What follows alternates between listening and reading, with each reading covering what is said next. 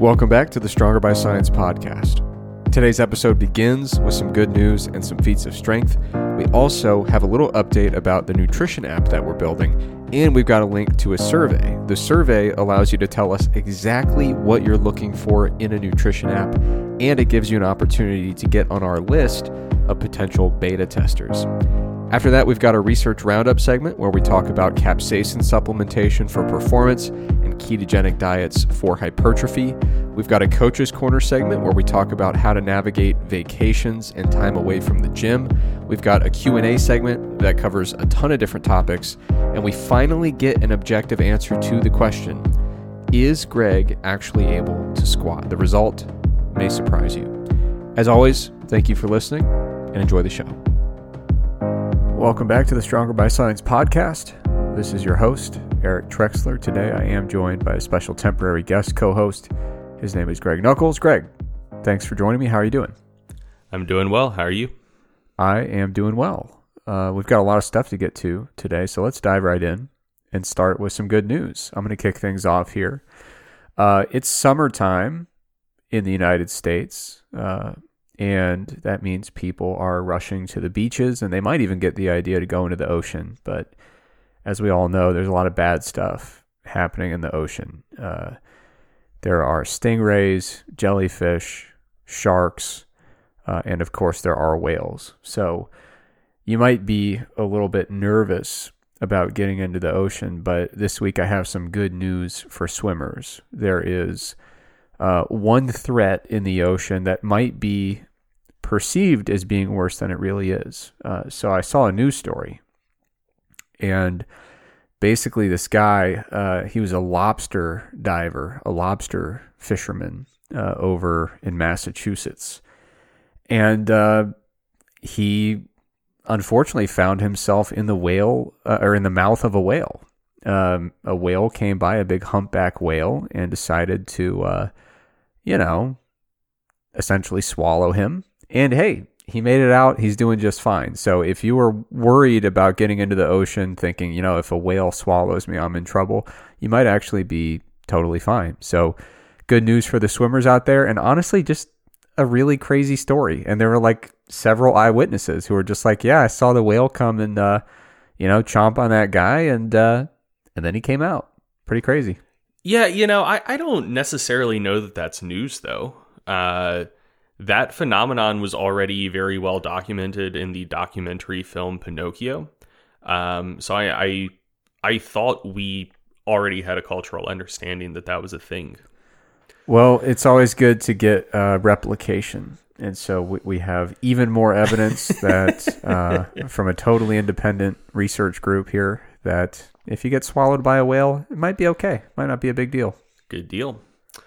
All right. Uh, so I have couple pieces of good news. One, uh, there is apparently a new type of surgical procedure that can be performed in utero to uh, reduce the risk of or prevent uh, paralysis related to spina, spina bifida in infants. Um, so, spina bifida is a condition where um, basically the the neural tube doesn't form correctly, uh, and so like nerve tissue can be exposed to the intrauterine environment instead of being enclosed and protected, uh, and that can um, often result in paralysis. And uh, so apparently, this is this is wild to me. Um, there's a new procedure where they can go in and uh, like perform surgery on a fetus like 20 weeks uh, like a, a 20 week uh, gestated fetus in utero to uh, correct some of those spinal tube abnormalities to prevent uh, spina bifida associated paralysis. I think they started doing this surgery in 2020. Um, so I, I think there are just articles starting to come out about it now. Um, you know, now that a lot of those babies have been born, and they've been alive for a little bit, so you can make sure like ah, there don't seem to be any major complications. Um, but yeah, yeah, very very cool stuff. Um, you love to see it. So I, I have a kind of I, I I know more about fetal development than I should. hmm Uh, so when I was working on my PhD, uh, my PhD is in human movement science, right? And so the department is like motor learning, and uh, there's a lot of concussion research. Uh, there's a lot of physical therapy going on, a lot of you know ACL reconstruction research. So like, I was a physiology guy in this department that really wasn't physiology focused, at least not like exercise physiology. So when you're a PhD student, you know, sometimes you're kind of on your own and they're like, "Hey, you need to fill your course schedule with physiology courses." And I was like, "Cool, do you have any?" And they're like, "Absolutely not." and I'm like, "Okay, what what should I do?" And they're like, "You got to find a different department." And so then you go to the medical school and you say, "Hey, can I take your physiology?" They say, "You know, you're not even a med student. Like you you can't take our courses." So basically, your department doesn't have the courses you need, but also no department will let you into their courses. So like I had one extra physiology credit that I needed to fill. And the only department I could talk into accepting me was uh, over in the nursing department. They had a physiology course that was on fetal development. And uh, so, yeah, I, I'm this stuff, I, I know it backwards and forwards, but to be honest, the only thing that I really took away from it was that having a baby is terrifying. And uh, like we we covered teratogens, uh, like things that can induce uh, what what's the term for it? Um, you know, any kind of pathological development of the fetus, any kind of uh, developmental issue with the fetus. Uh, teratogens are things like you know if you have a huge dose of like I think it's vitamin A during fetal development at certain points in, in the process, it can be really devastating. So a teratogen is something that basically interferes with embryonic or fetal development.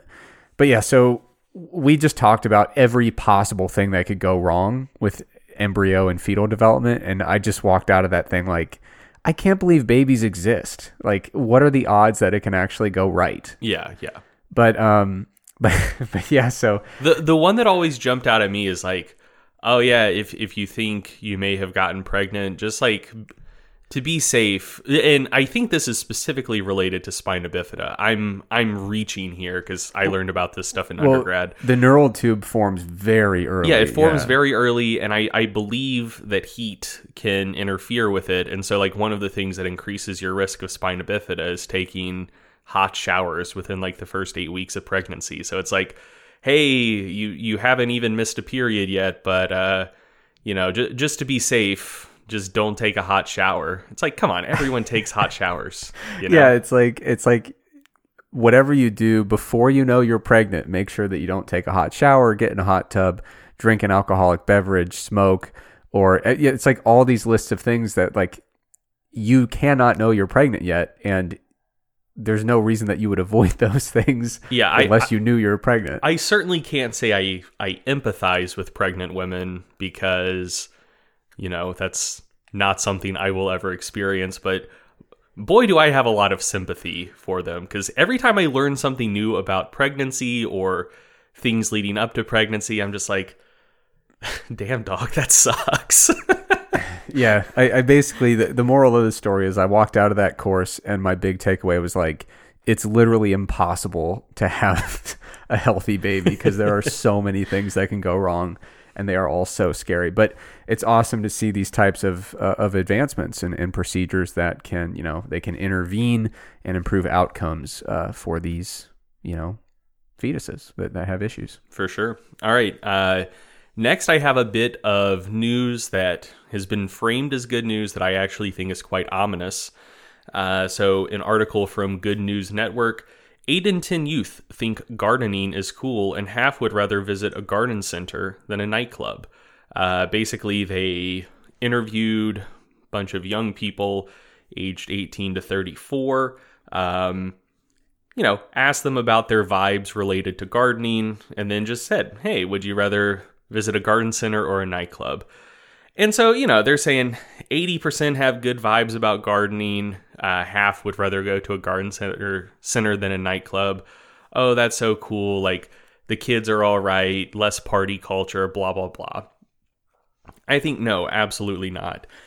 Uh, because if you if someone's gardening, I think that's pretty pretty suspect. Uh, as people know, this is a podcast for strong Christian values, firmly anti-Dutch, firmly anti-marijuana.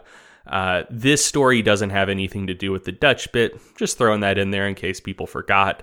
Uh, but yeah, why are people gardening? 98% of the time it's to grow weed. Uh, and so, you know, if there's you you go back half a generation, people are like, "Oh, you know, I, w- I want to change my mental state and feel something new." A lot of them were doing cool club drugs like Molly, MDMA. That's that's good stuff. Uh, you know, I I don't I don't, it, it was made in a lab probably. Uh, and and this is a pro science podcast, so we're definitely like a pro party drug podcast. But like weed, that's that's dangerous stuff. That's bad stuff. That's that's why people are gardening. Um, I, I think that this bodes pretty poorly for future generations. I agree. uh, okay. Um, last piece of good news: the nested segment within the good news segment, and that is the road to the stage segment. Uh, cut still going well. Hit a new low uh, as of recording the last podcast.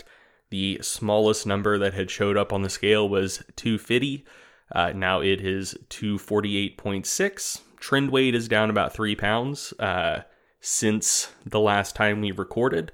Um, and and my uh, my small win related to this is the intervening two weeks between recording the last podcast and recording this one uh, was the crazy time of month for mass writing, which is if I'm going to significantly deviate from my diet, that's when I'm going to do it.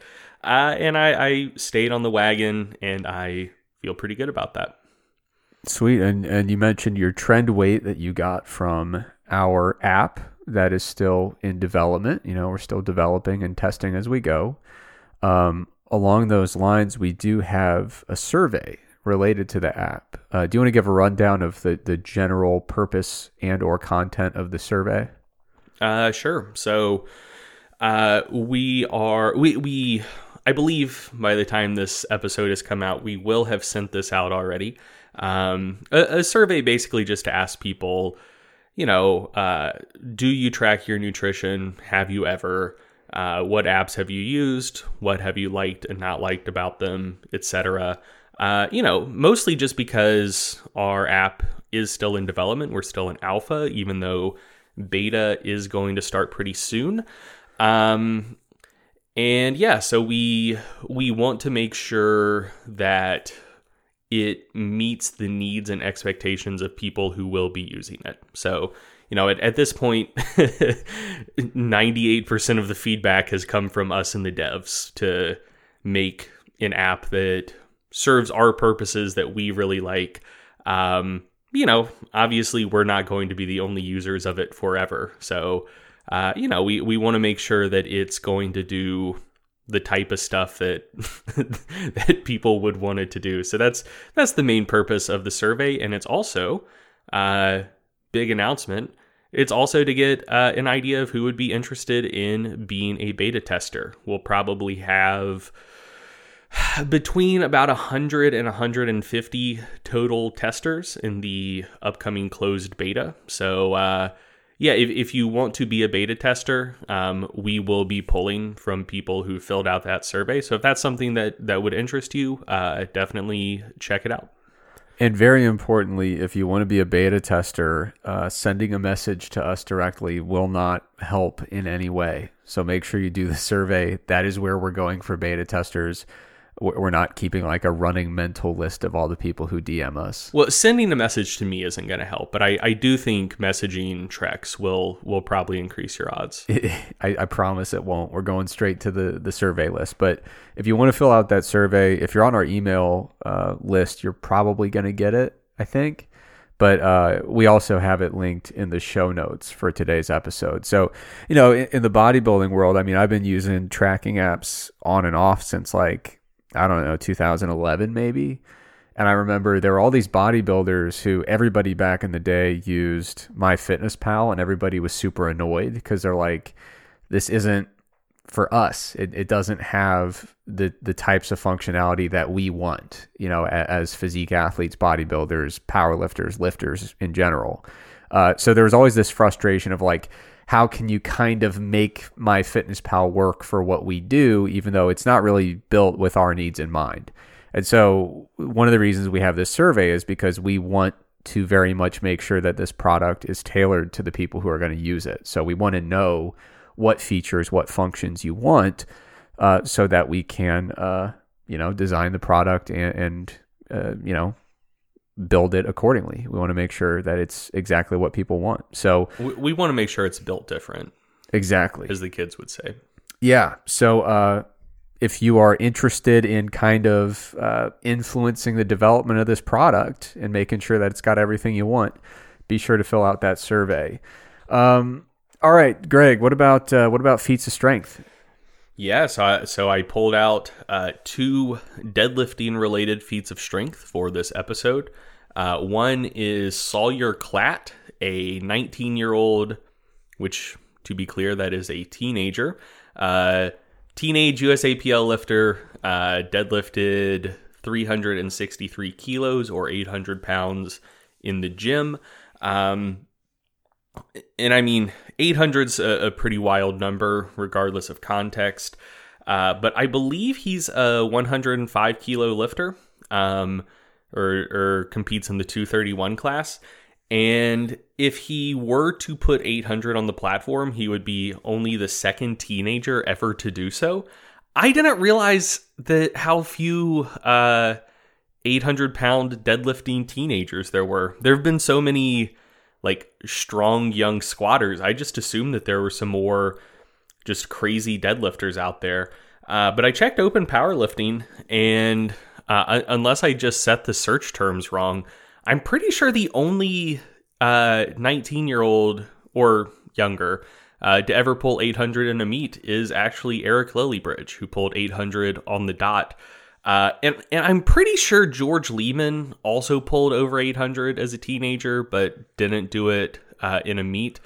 Uh, but anyway, apparently a very small list of uh, teenagers who've deadlifted 800 pounds, and uh, the only ones coming to mind who are Eric Lilliebridge and I think George Leeman, both significantly larger than 231 pounds. Um, and uh, maybe some slight differences in uh, blood androgen levels as well, because uh, Sawyer Klatt is a USAPL lifter. Anyway, uh, very, very impressive stuff. Kudos to him. Uh, and hopefully he will put that on the platform very soon. And then also, Brandon. I assume this is either Striegel or Striegel. I'm not sure which one. I think in German grammar rules, it would be Striegel. Um, but anyway, Brandon Striegel uh, deadlifted 400 kilos or 881 pounds in the gym. Uh, he, I believe, is a 242 lifter. Um, and if he were, he's a 242 junior lifter. Uh, and he is currently tied for the uh, biggest deadlift for a 242 junior uh, with 865.3 pounds or uh, 392 and a half kilos, tied with Jamal Browner. Um, so if he were to put 400 on the platform, that would be the biggest uh, deadlift ever by a junior 242 lifter. Uh, once again, young guy. I believe he's 21 or recently turned 22. Um, so yeah, very very strong young deadlifters. Props to them. Uh, both both of these lifts were done in the gym, but weren't done with straps, so they seem like numbers that we might be seeing on the platform soon, uh, and I very much hope we do. All right, good stuff. So moving forward, I've got a little research roundup segment uh, talking about a couple nutrition topics. Going to talk about capsaicin supplementation. Also going to talk a little bit about ketogenic diets. Um, before I do that, we had some lingering questions related to beta alanine uh, from last episode. We we kind of talked about, you know, different uh, delivery systems for beta alanine, like sustained release formulas and things like that. And some people asked uh, if you know if beta alanine would basically be relatively stable in water.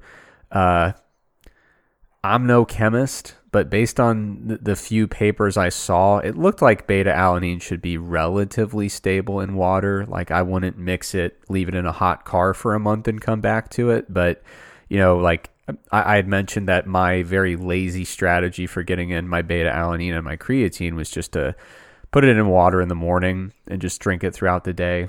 Based on what I saw, I didn't see anything that would suggest that's a bad plan. Now, some of the creatine will break down over the day, but you know, if you're taking a big old scoop, you know, let's say maybe there's six or seven grams in there with your creatine monohydrate, if it's a, a big heaping scoop, uh, if some of that breaks down to creatinine before you ingest it, no harm done. You're still getting plenty of creatine. Uh, you know, w- whatever creatinine you're you're ingesting, it's just going to come out. No big deal. So, yeah, I, I still think that's probably a, a, decent strategy for those who are interested.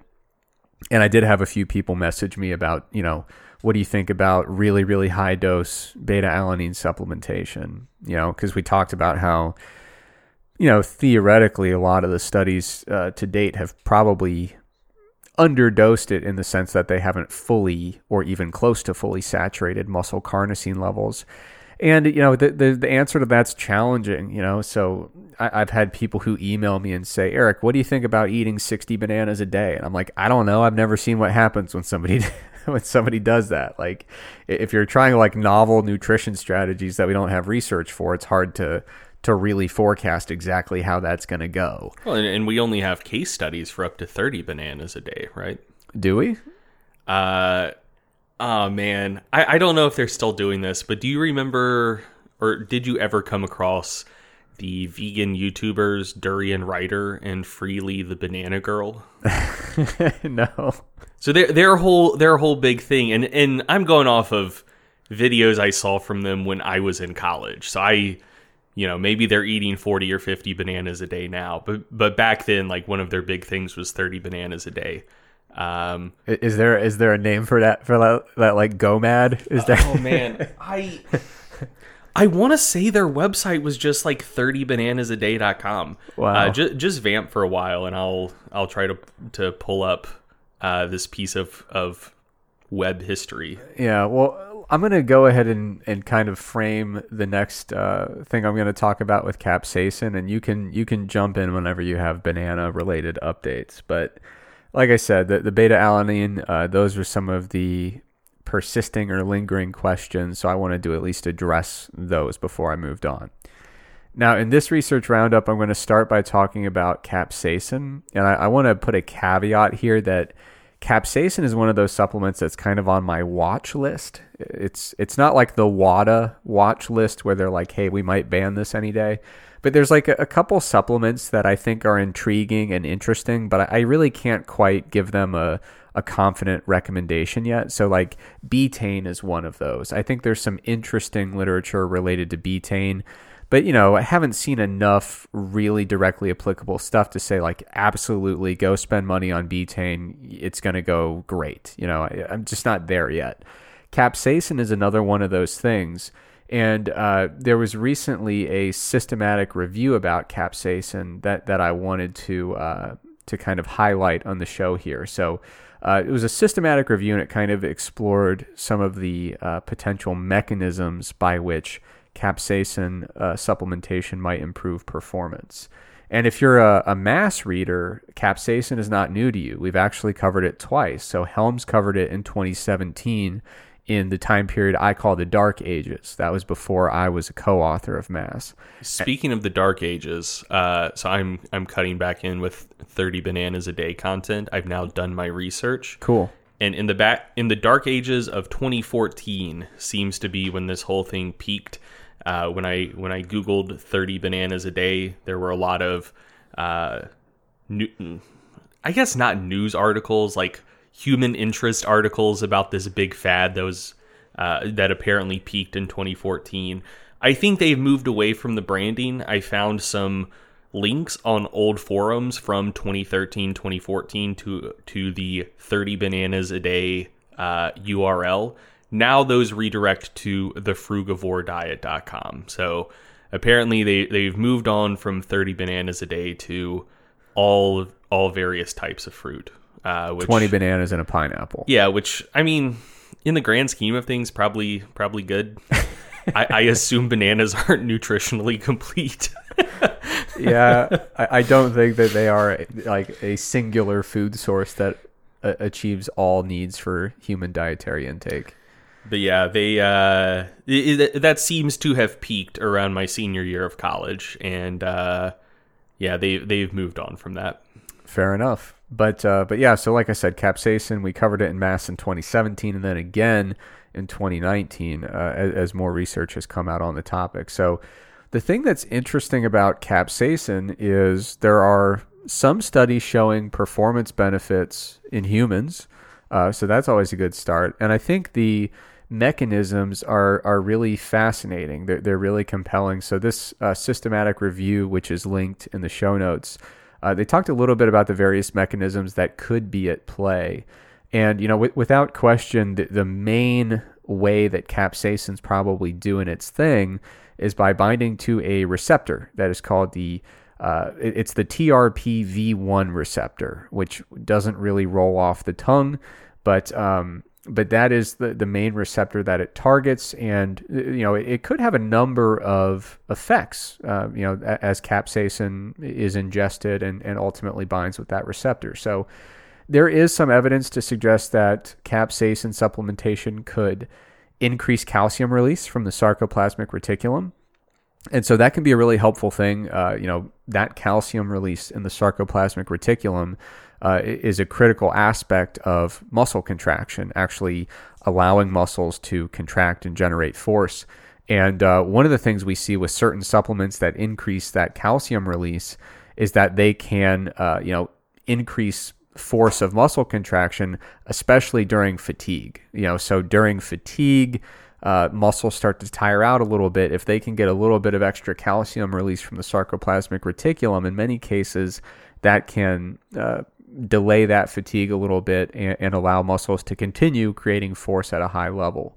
Uh, it could also potentially increase fatty acid oxidation, which theoretically could make more energy available for utilization. And, and uh, uh, it's possible another mechanism is it could have an analgesic effect, so it can reduce uh, pain perception a little bit or increase pain tolerance during exercise, and that's that's one mechanism. Uh, actually, there one of the things that I find really interesting is some of the overlap mechanistically between capsaicin and caffeine. So, like caffeine can affect calcium uh, kinetics in the sarcoplasmic reticulum. Uh, caffeine also uh, c- can influence uh, perceived pain and perceived exertion during exercise. So that's one of the reasons that I- am intrigued by this small but uh, but interesting uh, body of literature here. Um, there's also some evidence to suggest that it could help spare glycogen a little bit, uh, and it could increase the release of acetylcholine uh, during exercise. So there are a number of ways by which capsaicin could theoretically be a helpful supplement when it comes to enhancing performance and theoretically delaying fatigue.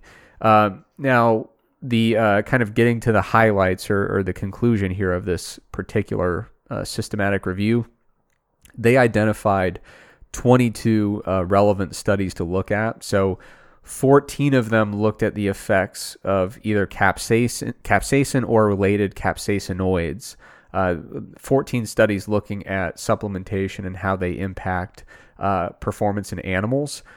Of those 14, uh, nine showed some benefit to performance. Uh, so not you know not batting a, a thousand there, but uh, uh, more than a fluke. You know, it's not like one of those supplements where there's one or two animal studies. So if you were a baseball player, you, you'd be in Cooperstown. Uh, well, yeah, you, definitely, yeah. I I, th- I think that should be a new meta analytic technique. The uh, if if it's over like a three thirty, uh, yeah, the the the Cooperstown barrier. You know, if it for uh, for for ones that just go with like a uh, like a vote counting approach where where you can't actually meta analyze it, just be like, look, man, if if you're batting better than three thirty, like it's definitely good. Yeah, well, that that's Which certainly really interesting- wouldn't be a good metric at all, but uh, I don't know. Might yeah, that that would actually be really stupid, but I, I would think it was funny. Well, in this case, nine out of fourteen. I mean, you're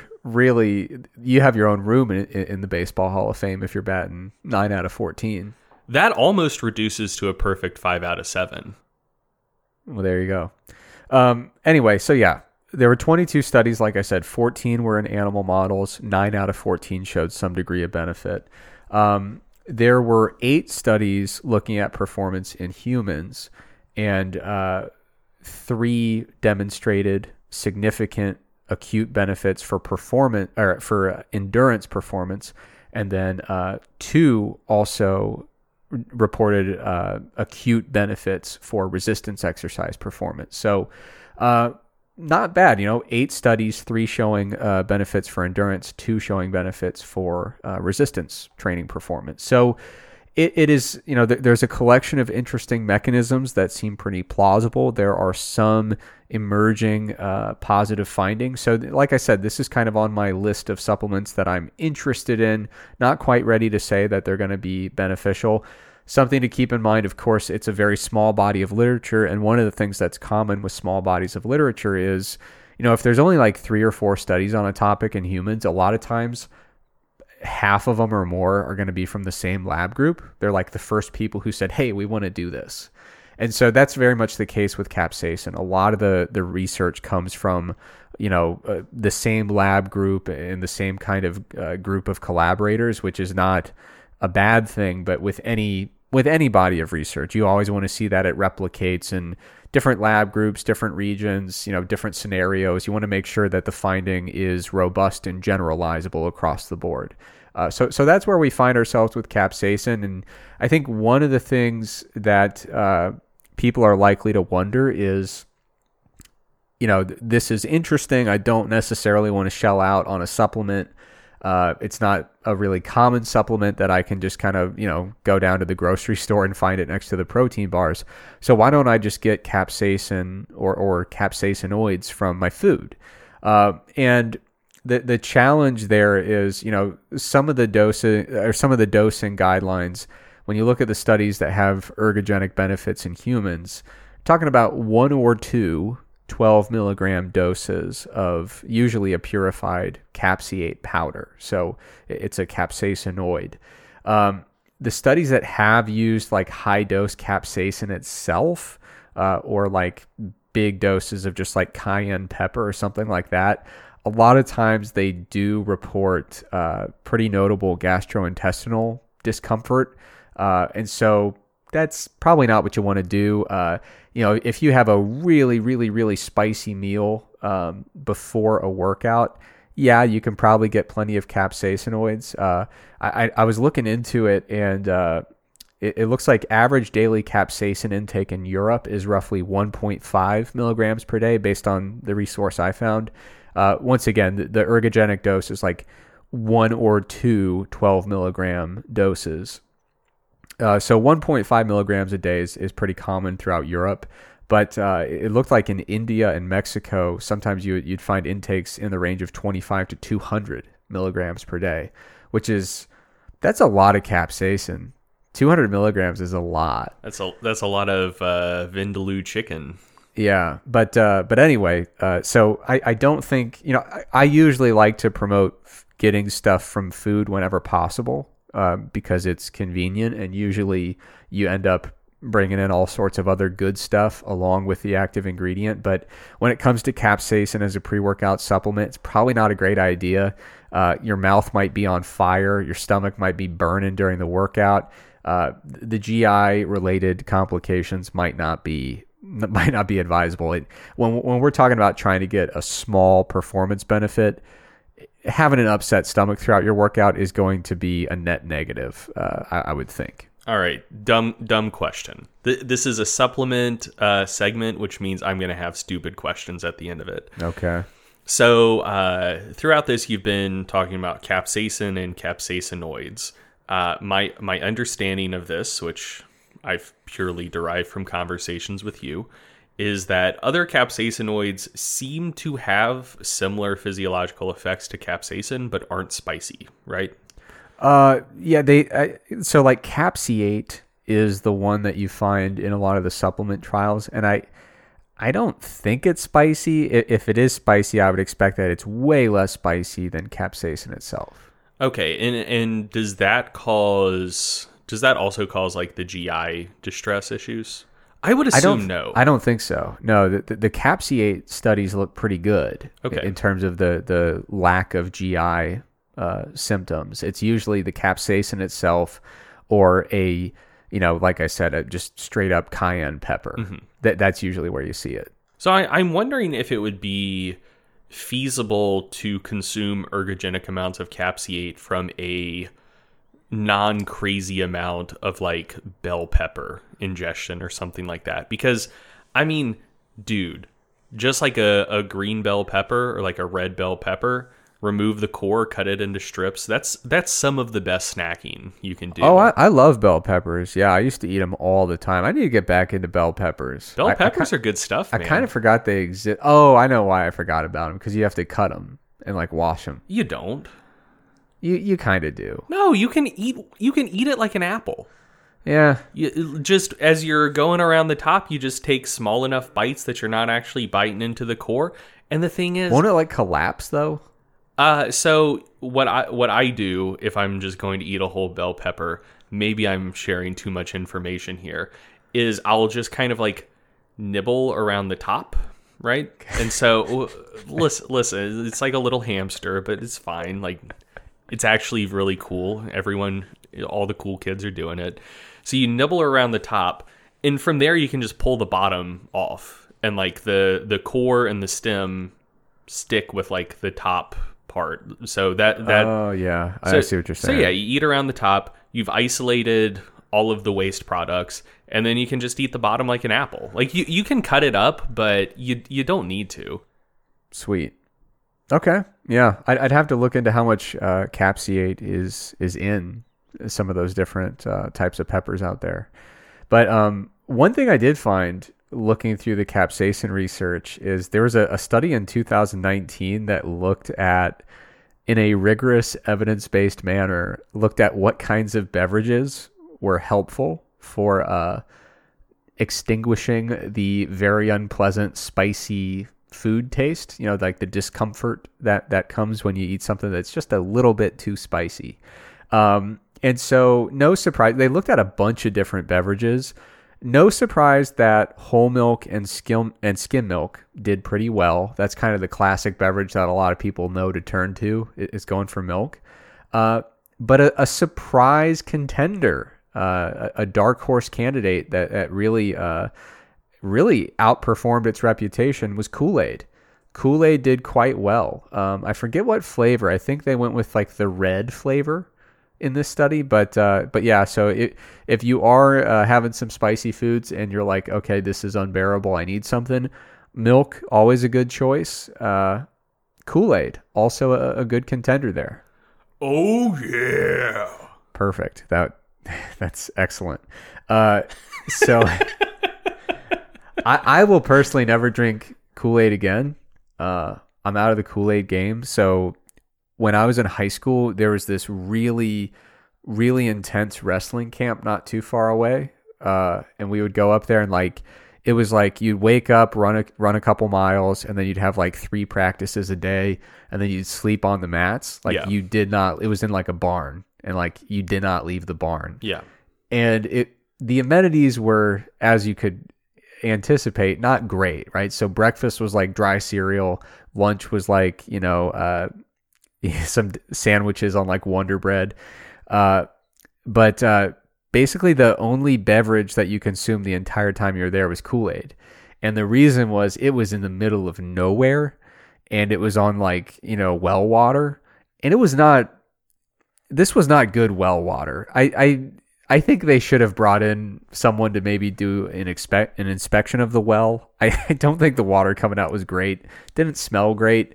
They basically put the Kool Aid in to make it palatable enough to consume on like you know you can imagine you're in a room with no air conditioning, middle of July, three practices a day. We needed to drink like six gallons of water a day. Yeah, yeah, yeah. And without the Kool Aid in there, it simply wasn't drinkable. Yeah, they, they did some economic calculations and realized that Kool Aid is actually cheaper than water softener. yeah. No, like it was it was like that. But yeah. So it's almost like uh anyone who's gone through a phase of drinking screwdrivers, you know, like vodka and orange juice, you like can't drink orange juice anymore after that. You you have like phantom tastes of the vodka and it just grosses you out. yeah, yeah. Uh, that's how I am with Kool Aid. I can like taste the sulfur in Kool Aid even if it's not there. it was it was so disgusting. It's like just like sulfur and iron and stuff. But yeah, yeah. anyway, yeah, no more Kool Aid for me, but it, it's still a good choice.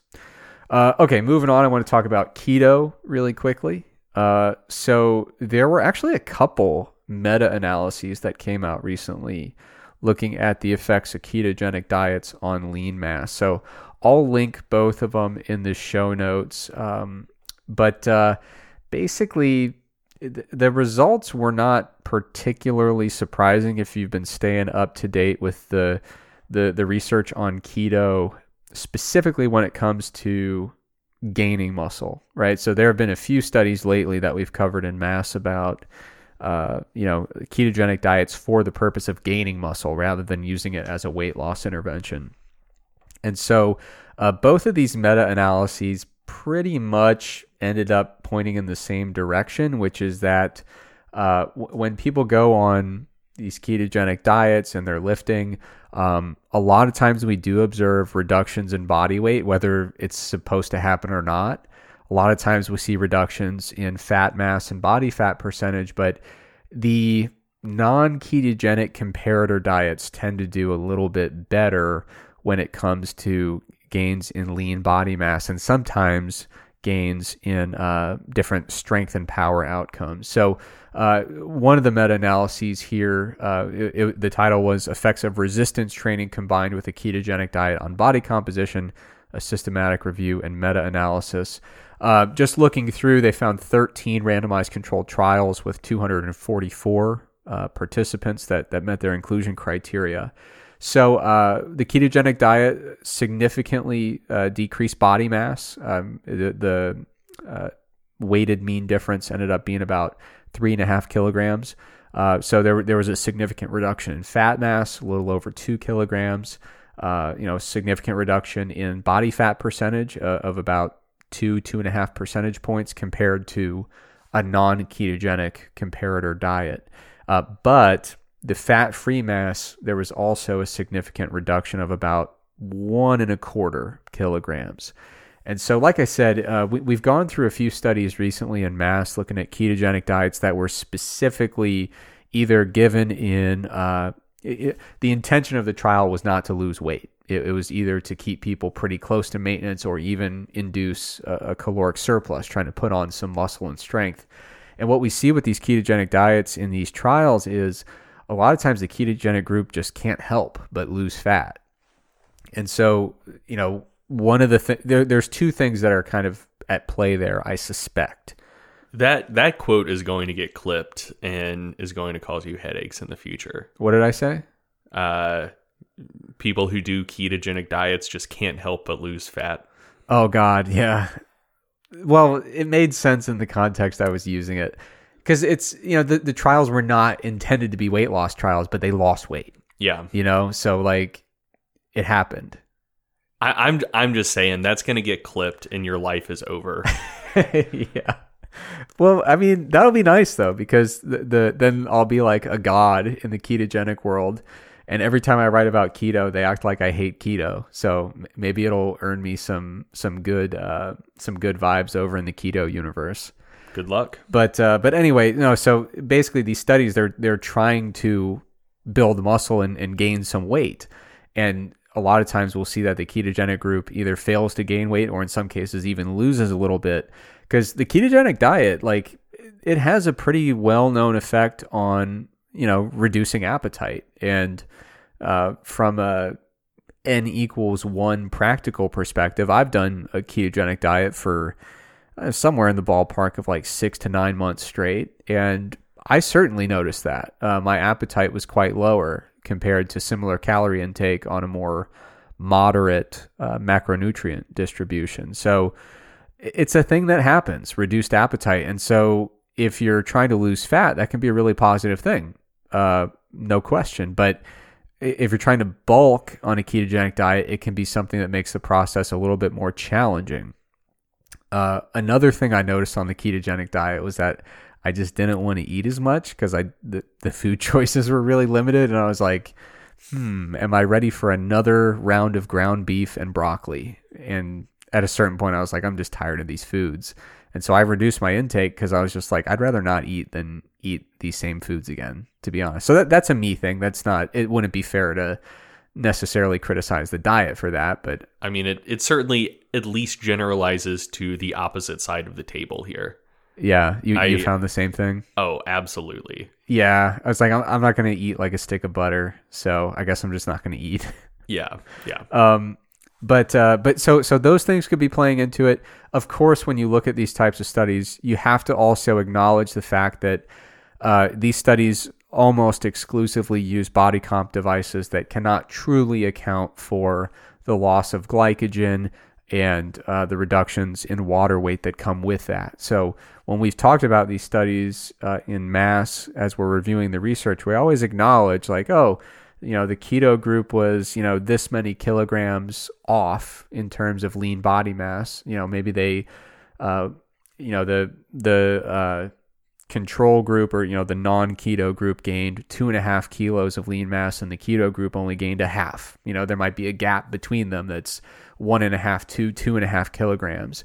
And so then the challenge there with interpretation is saying, okay, what is the most likely number we can insert there if we're going to assume that this is water weight? You know, and, and, in some of my articles, I've kind of run through my justification for what estimate I think is appropriate for that. Uh, so, so there's the appetite reduction thing. There's the palatability thing that could pl- come into play, and of course, there's the fact that if you're on a ketogenic diet, uh, glycogen is is probably going to be lower in, in muscle and uh, that that could take some water weight with it.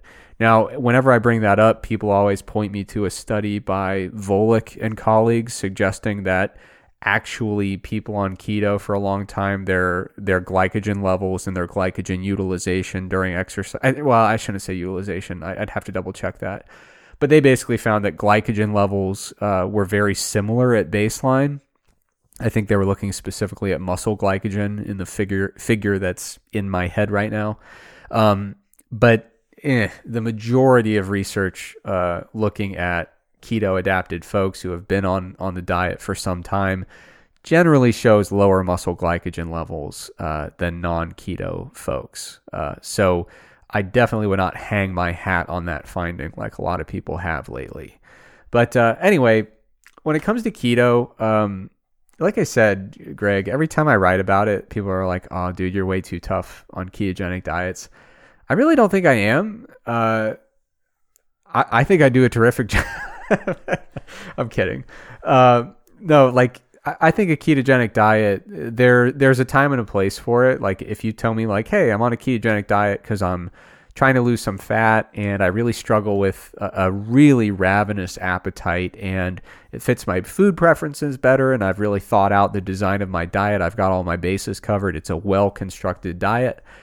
Of course, like that that is completely fine. There, there's no reason to say that it can't be a viable option in that scenario. Uh, if you're an ultra ultra endurance athlete and you're like dude i do these like really low intensity things for extremely long durations and i just prefer a ketogenic diet um, you know I, I don't see much of a problem with that either I, I don't think it some people kind of frame it as this like complete game changer where like if you're an ultra endurance athlete who's not on keto that you're just you know you're gonna fall behind the pack i, I don't think i buy into that but but if you're doing a form of exercise that truly has minimal high intensity efforts or, or like if you're a or if it's the opposite and it's only very high intensity efforts. Like if you're a power lifter who already thinks anything over three reps is cardio, yeah, you're probably fine. Yeah, yeah. I mean, if yeah, and that's another thing is, um, you know, sometimes I'll I'll write about keto and, and I'll I'll have that. I'll uh, somebody will be like, dude, I'm on keto and it's been going great. I like I haven't seen any drops in performance. And I'm like, right, but you only do doubles and triples. like you've you've never touched glycogen in your life. It's like phosphocreatine during your sets, and then you're just kind of aerobically replenishing phosphocreatine stores uh, between sets. So yeah, you're good. So yeah, I mean, like I, I'm not anti keto. It's just like you know, every now and then I'll I'll talk to people who it's like, yeah, you know, I, I do a fair bit of cardio. Uh, you know, a lot of my resistance training right down the middle, sets at eight to twelve, sometimes up to fifteen. And I'm like, I just feel like you'd be better off with some carbs in your life, you know, uh, if if you're trying to squeeze every last drop out of your training. Um, but you know, not everybody has to. So that, that's another thing to keep in mind. Like when when we write articles about like how to optimize nutrition for training, the assumption baked in there is that you wish to optimize it. But like, dude, like a lot of times I train fasted, uh, and I don't think it's optimal like I've talked about like my my recommendations for pre-workout nutrition, but sometimes I just want to roll out of bed and get my workout in because I don't want to skip it. And if I don't do it first thing in the morning, I'm going to skip it sometimes if I know what my my calendar's looking like that day. Mm-hmm. So like, dude, I, I mean, Greg, I'm sure that you can say the same, but I have a, a very impressive track record of doing suboptimal things, but like it's fine. You know, not everything has to be optimized. The important thing is identifying what is optimal and then deciding if you, if you wish to do that or not. Uh, so yeah, I mean, I, I have no interest in talking people out of keto, but I think when you look at the research on specifically trying to utilize ketogenic diets for bulking, for building muscle and adding lean mass, uh, it just doesn't seem like like the best option out there. It Doesn't mean it can't be done. Uh, so again, people are going to say, "Well, I did keto and I gained, you know, six pounds of muscle, and that that's terrific." And and you know, there's nothing wrong with that, but might have been a path of lesser resistance had you gone with a more moderate uh, macronutrient distribution. So, yeah, that's basically uh, this meta analysis lines up pretty well with the last couple times we've looked at it in mass, which just indicates that it's viable, but but probably not optimal for muscle gains. Uh, you know, for a bulking diet. Dude, I'm I'm just thinking about the logistics of being in a surplus on a ketogenic diet because, like, I, I was trying to uh, gradually lose weight when I did keto, and I ended up losing weight pretty quickly due to what we talked about before. Like, yeah, I really just don't want to eat another serving of like fatty ground beef or like, you know, if I want to have, uh, say chicken thighs, like I need to add extra fat to it to to stay in ketosis or whatever. Like, dude, that was tough enough when I was trying to be in a small deficit. If I was trying to be in like a two, three, four hundred calorie per day surplus, forget about it, dude. Like I th- that that makes these research findings so incredibly understandable because I'm just thinking like, man, for myself, for a week or two, adherence would be fine, and then after that, I'd be like, dude, fuck science. Like I don't like these researchers that much. Like I'm just not gonna eat that much. Yeah. Another thing logistically, so if you think about it, if you're tracking your, let's say you're using some oil to get your calories up and you're you're weighing it, right? So you have like a little weighing container on your scale and you pour the oil in and then you're going to cook something on a pan with it and then you transfer it from the measuring cup into the pan. Uh, I think a lot of people lose calories on ketogenic diets because there there's a little residual oil in the measuring cup and then there's a little residual oil in the pan unless you're licking the pan clean when you're done. I think people also one of the things that makes it challenging with uh, with bulking is there's the appetite thing, there's the food selection thing, but there's also I, I think a I know it, it, it sounds like overly um, obsessive about the details, but I, if if you're doing that for several meals a day, you you could actually be taking in quite a few fewer calories than you thought, in my opinion. Uh, perhaps I sound like an, like an idiot there, but No, I I, I, I think that's plausible. I mean, if you if you just look and see what like four grams of olive oil looks like, it's not that's not much olive oil. right, Like, yeah, you could you could have a little bit left behind in a container, in a pan, on your plate, in your bowl. yeah, And uh, you know, if if there's like a pretty good bit of fat in each meal, I don't think it's completely unreasonable that you could lose 10 grams of fat between the pan, the plate, and the the measuring vessel each meal. And that adds up to yeah, you ninety know, if- calories a meal. Yeah, if, if you eat like four meals a day, that's like 350, 360 calories a day. Like that that seems pretty plausible to me. Yeah. So anyway, I I don't. Uh, I, I I certainly would never indicate that you can't build muscle on a ketogenic diet. That that would be a non-evidence based uh, perspective, in my opinion. Um, but I think when we compare it to a more moderate uh, macronutrient distribution, it just doesn't seem to be the optimal way to go. So you can certainly uh, make some progress with it, but um, unless you're really adamant about keto, if you come to me and say, "Hey, Eric, I want to bulk up, I want to really put on some some muscle mass here, I want to gain some weight," uh, keto would not be my first choice. Um, but you know, it it's certainly an option out there, and if you really like it, then honestly, I'm not saying this to be a smartass. I, I think it's terrific. You know, finding a diet that works for you is important, and uh, it's okay that different people are on different diets. Um, all right, so Greg, let's see what's uh, what's up next here. Uh, we got a coach's corner. Coach's getting, corner, getting yeah. very practical. Uh, let's see what you got. Yeah, so uh it's summertime, baby, mid June. Um you know, w- weather's good. Northern hemisphere, this is the time people start going on vacation. Uh a lot of people go early June. A lot of people try to get out of town for 4th of July in the US. People might have some trips planned later in the summer, whatever. Th- this is summer vacation time. And so uh I, I've been getting a lot of questions about like, oh, hey, I'm I'm doing one of your programs and I'm going on vacation this week. Like, what should I do about it? Um, and just a lot of general chatter like, oh, I'm going on a vacation for a week. How how do I avoid losing my gains? And so, uh, yeah, just just want to do a coach's corner about vacations and taking uh taking a little bit of time away from training not due to injury kind of more generally um so okay let's say you're you know you're someone you, you've built a lot of muscle you've built a lot of strength uh, and you want to try to uh, not kind of lose where you are in a program so you can jump right right back in after a trip. Uh, but you're going with your family and you don't want to sneak away to a gym two hours a day every day on your vacation.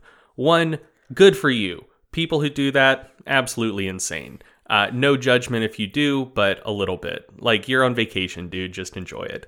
Um, so, okay, if you're not going to the gym every day on vacation and you definitely want to try to maintain everything you have and you uh, feel like you can't, you know, maybe you exercise just for for mental health. It makes you feel good, or, or maybe you just feel like you need to do a little bit of something.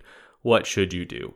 Uh, body weight training works great. We talked about this at the start of the pandemic when gyms closed, like the variety of exercises you can do without a gym to continue training all major muscle groups of your body. People who are, um, you know, people who've pretty much exclusively done gym workouts for a long time, you know, maybe haven't thought that much about body weight training and how you can target various muscle groups with just body weight or with very minimal equipment.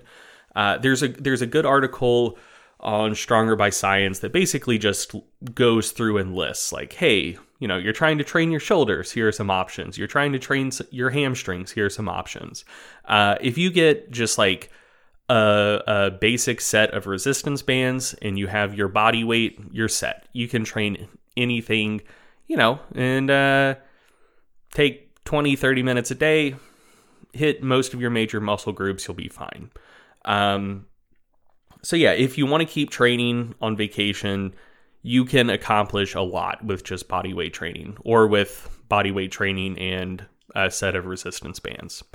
Okay, so uh, moving on, a popular idea that I see bandied about is like, hey, you know, I'm going on vacation. Um, I, I'm not planning on training while I'm there, not going to the gym, not, uh, you know, I don't want to do any body weight training. It's just going to be chill vibes the whole time. Uh, so maybe what I should do is intentionally overreach in the week or two leading up to my vacation. So during that week that I'm not training, I'll super compensate and come back bigger and stronger than ever before. Basically, intentionally overreach such that your body will be recovering and super compensating the whole time you're on vacation. So that that's an idea that I see bandied around a bit. Um, and there is some degree of evidence that it could actually be a thing. So uh, I, I, wrote an article uh, in Mass a couple years ago about a study by Bjørnsen looking at delayed hypertrophic supercompensation. Um, that that was an idea that I'd seen suggested before, but uh, the the Bjørnsen study was the first uh, empirical evidence that that I'd seen uh, that convincingly demonstrated that it could exist. Uh, we republished that article on Stronger by Science. That'll be linked in the show notes if you would like to read it. Uh, so th- there might be something to this concept physiologically, but uh, just to throw a little bit of cold water on this idea. One, the observed hypertrophic supercompensation in the Bjørnsen study was only observed on the muscle fiber level. So after uh, cessation of training, they saw that type 1 and type 2 muscle fibers continued to uh, increase in cross sectional area for several days after the end of the training period. That actually wasn't observed with whole muscle size, though. Um, so there, you know, it could have just been like various things offsetting. So you stop training, maybe you get a slight decrease in muscle edema, but you also get a slight increase in fiber cross sectional area kind of balances out when you're talking about whole muscle size, but eh, theor- theoretically it's a net positive. Um, but anyway, it, it's it's probably not going to show up in terms of like huge visual changes. Um, two, the subjects were untrained, so you know a little bit easier to intentionally overreach uh, if you're untrained than if you're well trained. So you know who knows how how much you would have to ramp up your training to uh, induce a similar effect.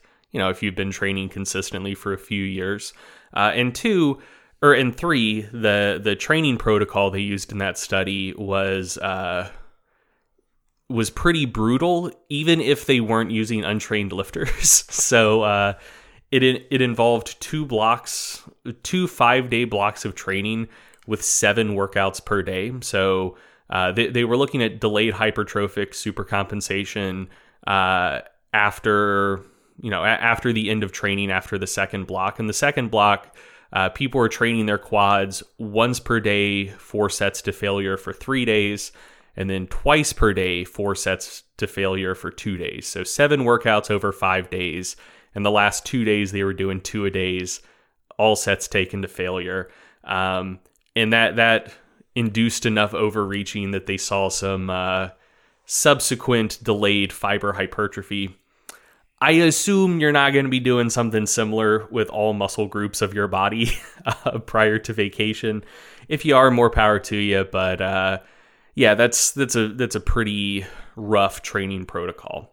So, in my opinion, there might be some degree of physiological rationale for this idea. But to me, the risk to reward ratio just doesn't make much sense.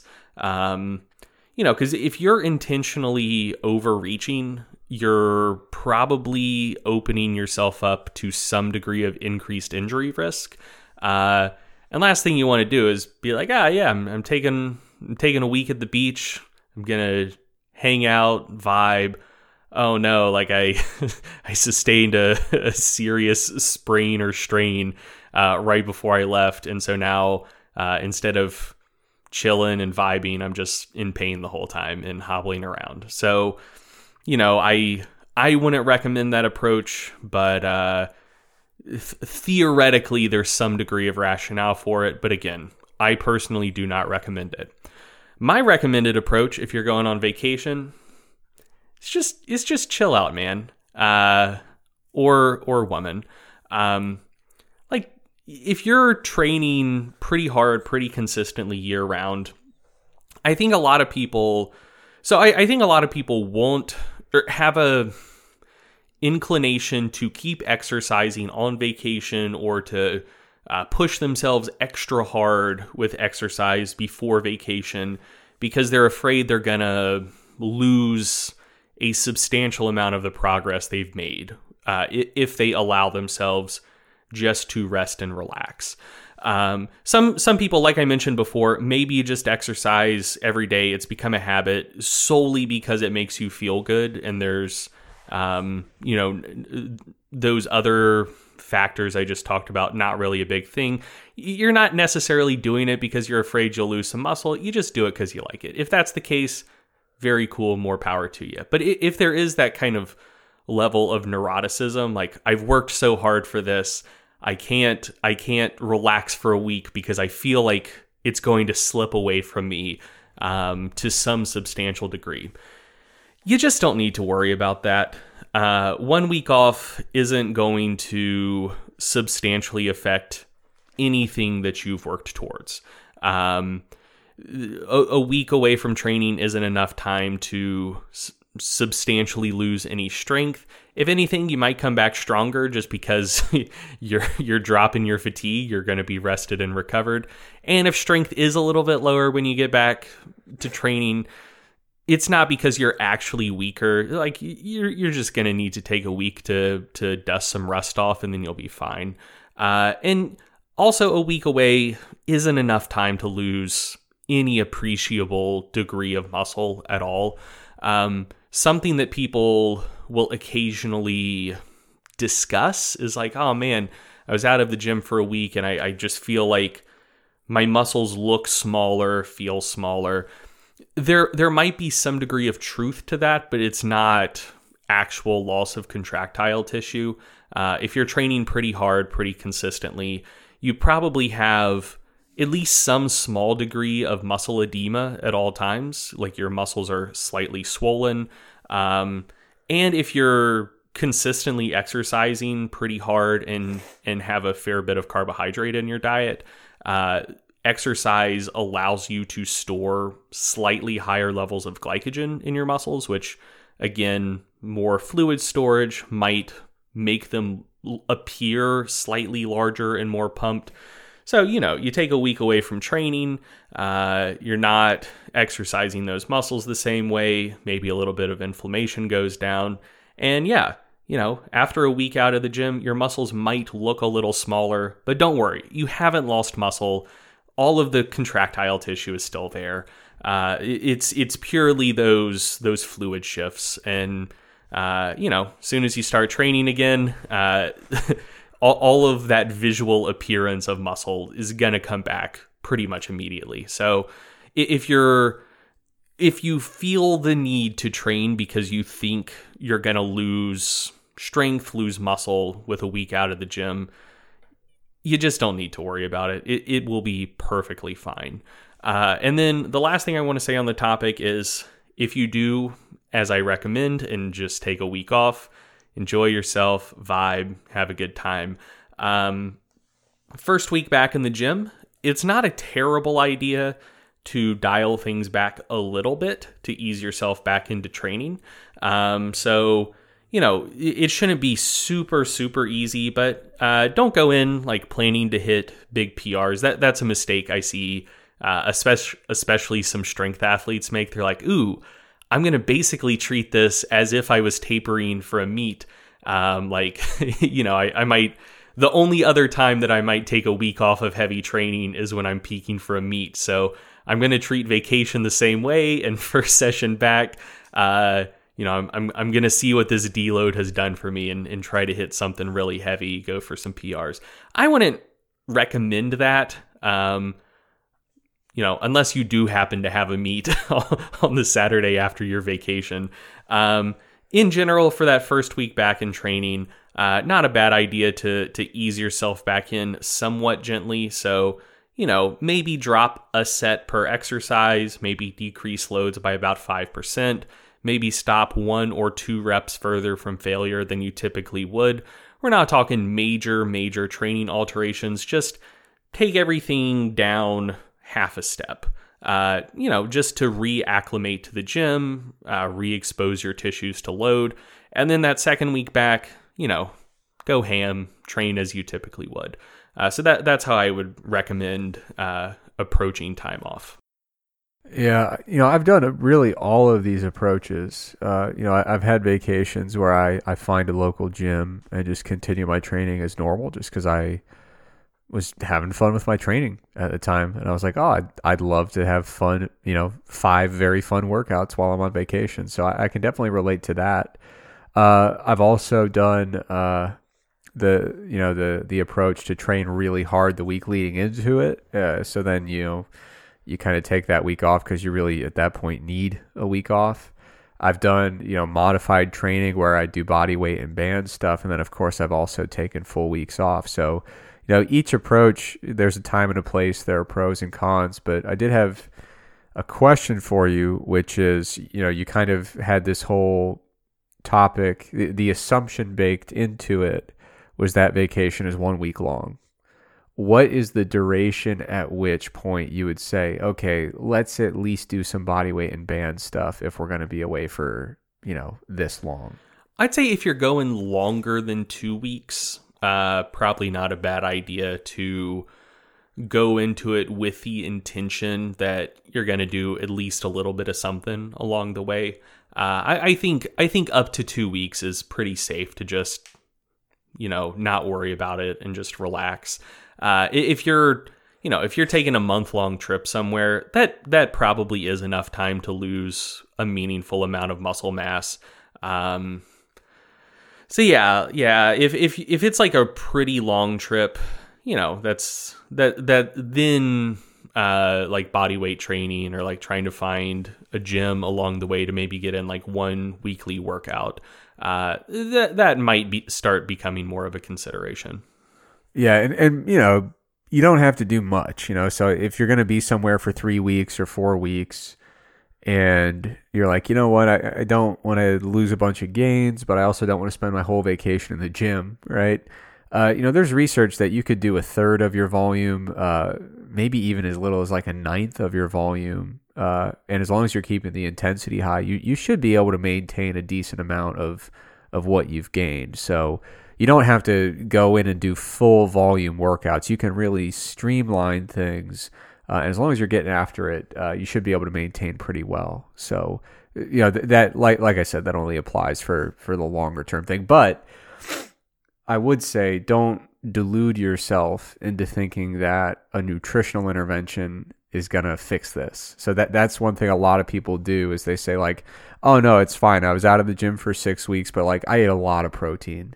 And like that is not gonna save you in this scenario. Same you know, same it's not like protein supplementation or branch chain amino acid supplementation. It's just not gonna get the job done. It's either training or no training. You're either providing the stimulus or you're not. So, you know, make an informed decision about how you want to approach it, but don't trick yourself into thinking that there's kind of a nutritional hack that can make up for being out of the gym for four, five, six weeks. Yeah, uh, and one one thing I just want to circle back on, I think I probably uh, came in a bit too hot uh, insofar as it relates to uh, people going to the gym while they're on vacation.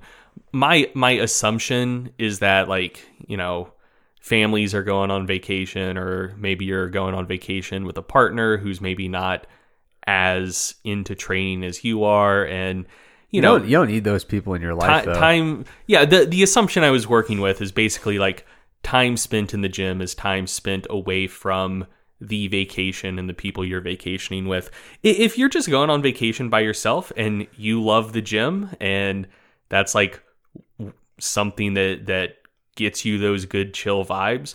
Or if you're going on vacation with someone else who's just as into the gym as you are, or if you had time carved out where it's like, ah, people are going to go their separate ways. Like some people are going to lay out on the beach, some people are going to go shopping, and you're like, yeah, I want to go to the gym at this time. Like that's totally cool. I, I think I came across more judgmental than I meant to.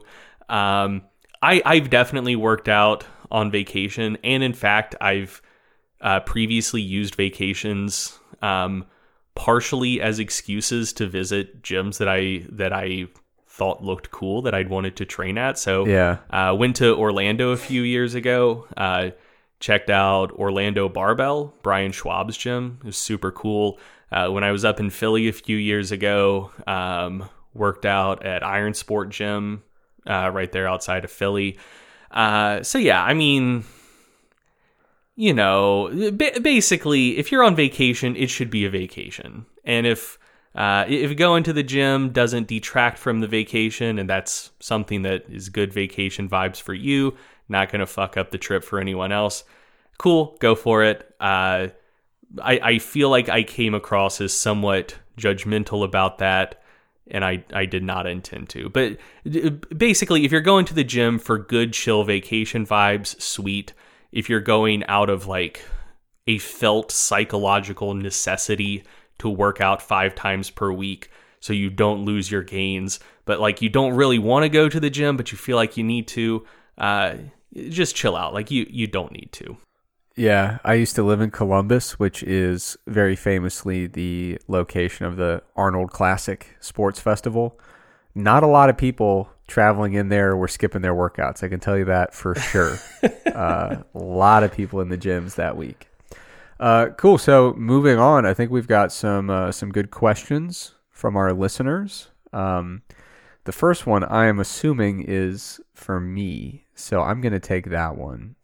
Uh, Lane Folks asked the question uh, preferred body hair removal techniques. Uh, he says he assumes that a pro bodybuilder would have some interesting insights. A, a pro natural or a pro uh, classic bodybuilder probably would as well. Yeah, I was to say, I'm to try not to be offended uh, that just completely threw away half of my professional athletic career with the question, but that's fine. Um, yeah, so here's the thing about hair removal. And Greg, I can see your chest hair poking out through your uh showing a lot of skin today. I just have really open uh, neckline there, really plunging neckline on that on that shirt. But anyway, you have no no opinion on this topic for certain. Um anyway, so hair removal, here's the deal. I've said this before, I'll say it again. I can starve to death or near to death in bodybuilding prep. It's fine. It's not ideal, but it's kind of part of the game. I hate hair removal. It is my least favorite thing about bodybuilding by a mile. Hair removal and the tanning process.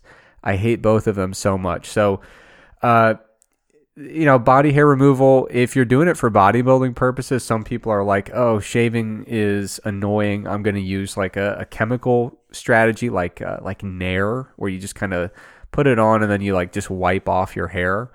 Uh, I've heard some, I've heard people I trust tell me not to do that for bodybuilding because uh, some people, their skin doesn't react too well to it. And so then it you know there's all sorts of like puffiness and redness and that that's not what you want on stage. And when when you have all those tanning products for physique sport uh like sometimes the tanning product doesn't want to stick to your skin very well like depending on i don't know characteristics of your skin i don't really understand how it works i like i said it's my least favorite part of being a competitive bodybuilder but basically what you got to do is just shave it it's the way it goes. You use like shaving cream, or you can use like soap as shaving cream. I think. Uh, I'm not an expert on this. I don't know, but you just shave it, and it's it's a pain, and it takes so long, and I hate it. And then, I, I yeah, if I never had to to do hair removal again, then I never would. I probably yeah, it's just terrible. You just shave. You get the the razor that is going to allow you to not just completely tear your skin off and, and just do your best with it. Have a schedule though. You, you don't want to do it all at the same time. That's a lot of surface area. Do like your arms one day and your, you know, chest and abdomen a different day and your legs the other day. That's the best I can do. I assume you have to get assistance for your back, right? Correct. Yeah, you're going to have to get some assistance. Cool. Makes sense. Yeah, I, I've had a lot of people shave my back in my life. But yeah, that, that's the best I can do. But honestly, my, my number one tip is uh, for body hair removal: avoid it if you if you can, because it's not fun. Yeah. Yeah, I mean outside of a sport where you have to do it, like bodybuilding or swimming, I just don't know why you would. It's awful. It's terrible. Uh, moving on. I've got a question here from Mars Marcis Gritans. Does that seem correct? I suppose. So the question is why is there so much controversy regarding multivitamin consumption with many evidence based people? Some people recommend against their use, others recommend uh, using multivitamins as an insurance policy against micronutrient deficiencies. Under what circumstances would you recommend their use? Is it worth taking them? even if you're not deep into a cut and probably not risking any serious deficiencies? Well, uh, honestly, I'm more in the camp of multivitamins being a, a pretty low risk, pretty cost effective insurance policy against micronutrient deficiencies. Um, is that a hill that I will die on? no, if if you don't want to take a multivitamin, I'm very comfortable with you not taking a multivitamin. Like this is not a hobby horse topic where I need I feel the need to get multivitamins in every household. Uh, but you know, a lot of people with their dietary choices are not going through and carefully making sure they're getting all of their micronutrient bases covered. Uh, some micronutrients, you know, especially you know people that are on diets that exclude entire food groups uh, it can be easy to unknowingly kind of disregard a micronutrient that you don't think about much, you know. So, especially when you start getting into some of the less talked about minerals, uh, a, a, lot of them you just don't think about it too much. Yeah, like when, when was the last time you checked your manganese intake, or right, your, or like your selenium intake? Yeah, you, there's just a lot of micronutrients that people just don't really think about, and, and some like food tracking softwares, like a lot of times you, you can't even find it in there, and uh, so yeah, I, I just I, I don't really see the downside of if you're uncertain about your micronutrient intakes, especially if there are entire food groups that you don't consume. I just don't see I don't see why it would be controversial. I think like the the controversy co- controversy should uh, really only this is how the conversation should go.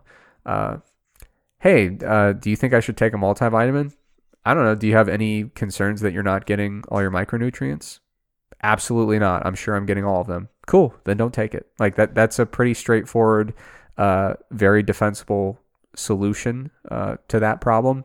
But if you have doubts and you're uncertain and you don't feel like doing a full nutrition audit and looking through every possible uh, micronutrient. Uh, and you know, by the way, you know, some micronutrients, you know, they don't absorb very well with each other, or if you take them and you don't have something else in the meal, it might not absorb very well. And, and I mean, a, a lot of multivitamins use versions of particular uh, micronutrients that do have poor oral bioavailability. So, like a, a big one a, a, big one that I see um, is like a lot of them use if they have like zinc and magnesium in them, they'll use like zinc and magnesium oxide, which have which I think are the cheapest to produce, but have yeah. something approaching zero oral bioavailability. Like the the uh, chelates or chelates are are much better are much better absorbed. So like you you do have to deal with the potential drawback of like poorly formulated products and you as the consumer probably don't want to do several hours of research to figure out the oral the oral bioavailability of every vitamin and mineral in a particular multivitamin. Well, but but also in in the food sources that you're using, you know, so like you you might find that based on the label content, like oh yeah, I got all the calcium I need, but some of your food sources for calcium had poor bioavailability, you know, like so a, a lot of times I, I, yeah, like I said, I just think it's not a terrible insurance policy, but if you don't want to take it, like, you know, then don't take it. You could always go get a blood test and see if you have any notable uh, deficiencies or uh, you know, even even if it's not like a clinical deficiency, it could be subclinical. You could just have slightly suboptimal blood levels of a given uh, a given nutrient. So, the the one thing I would push back against is that some people treat this topic as if, you know, nutritional deficiencies are a thing of the past. And it's like oh dude yeah we solved that when we started adding stuff to like lucky charms. You know we we fortified all these foods you know uh, so unless you're going really far out of your way to have an incomplete diet there's no way you could have suboptimal levels of, of certain micronutrients. That is a thing i see uh, uh, repeated often. And I just don't think that's accurate. I, I, think there are many instances. It's I mean it's not like I don't want to be like uh, I don't want to sensationalize it and act like yeah most people have just a hugely problematic nutrient insufficiency, but it's not that uncommon to see people who have slightly suboptimal levels of, of a given micronutrient and might have a slight benefit uh, from from correcting that. So yeah, I, I, don't think it's like a critical must-have supplement, but I also don't I don't get why it would be controversial because if you take it and you didn't need it, I, I don't see really much potential for harm, and it's not a a particularly high cost uh, supplement as far as the supplement market's concerned. So. Um, I, I, have seen people say like, "Oh man, there's all these studies with like vitamin D toxicity or increased risk of this bad outcome with high dose vitamin E. But I mean, you look at the formulation of a basic multivitamin, multimineral supplement, they don't have the types of doses that you're seeing associated with vitamin D toxicities or associated with, you know, issues with super high dose vitamin E. So I think a lot of that is, um, you know, th- there are some true statements out there that simply don't apply to the typical multivitamin formulation. So that's my take. Yeah, so I, I have two things I would add. Um, w- one is vaguely related, so I'll, I'll get to that second. First thing, though, is that I, I do think that um, one potential risk of using a multivitamin is it could have uh, something akin to like a health halo effect where people assume like ah you know i'm I'm munching my Flintstone vitamin every day, so my my micronutrient intake is covered.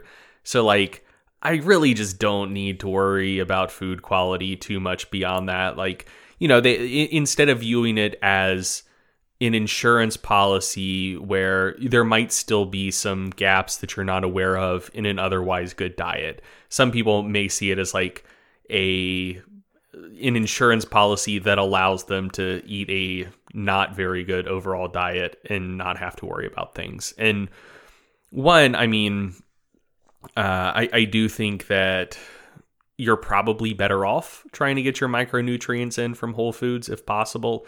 And two, like there are there are benefits to say fruit and vegetable intake that uh, aren't going to show up in like a vitamin and mineral blood assay. So, um, you know, for example, earlier in this podcast, uh, Trex talked about capsaicin and capsaicinoids. Like they may have some positive effects, but like they're not micronutrients that you're going to get blood tests for.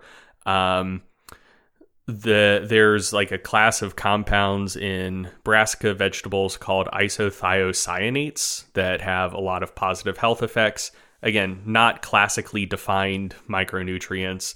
Uh, you got you got polyphenols and anthocyanins in in fruits and berries. Um, you know, there, there's a lot of good shit, especially in plant foods that uh, aren't going to show up as vitamins and minerals. And so, you know, if you're eat, eating a generally good, diverse diet, uh, and and you think like, yeah, you know, I'm, I'm going to take a, a multivitamin just to be safe. I think that's totally cool. I think if you look at it from the opposite perspective of like, hey, I don't have to worry about the overall quality of my diet because I am taking a multivitamin, uh, I think you're, you're probably going to be missing out on a lot of other good stuff due to a uh, a faulty think- thinking pattern. Well, yeah, I mean, I certainly agree with that, and you know, that's it's kind of why I frame it as an insurance policy because, like, you know, I've got health insurance, but uh, you know, I'm, I'm not going too crazy, right? Like I, I don't want to need it.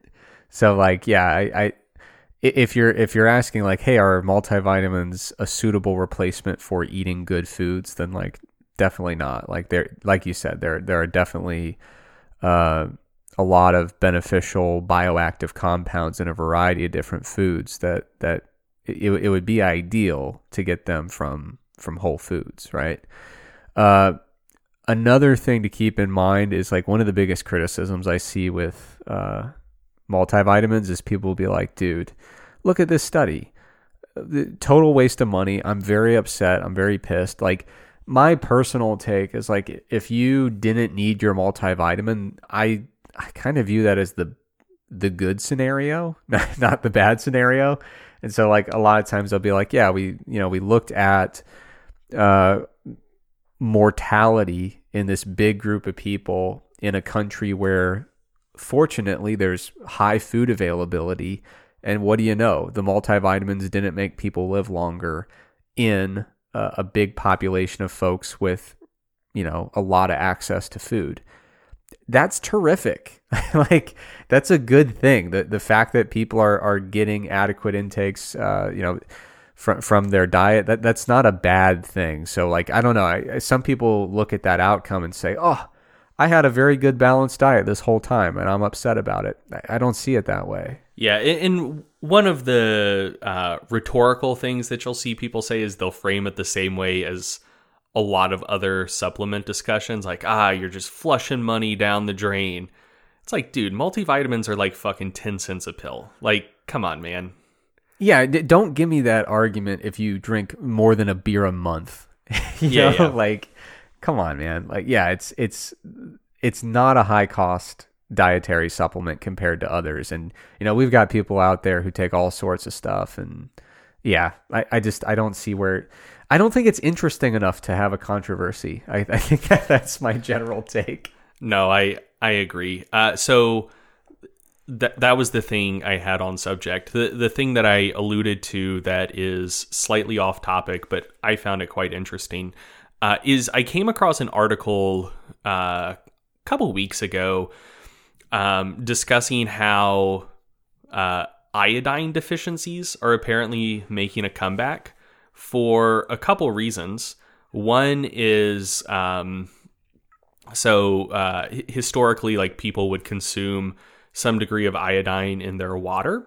Um, and and like the goiter belt in the USA, that that was largely associated with just the area of the U.S. that had low iodine levels in water.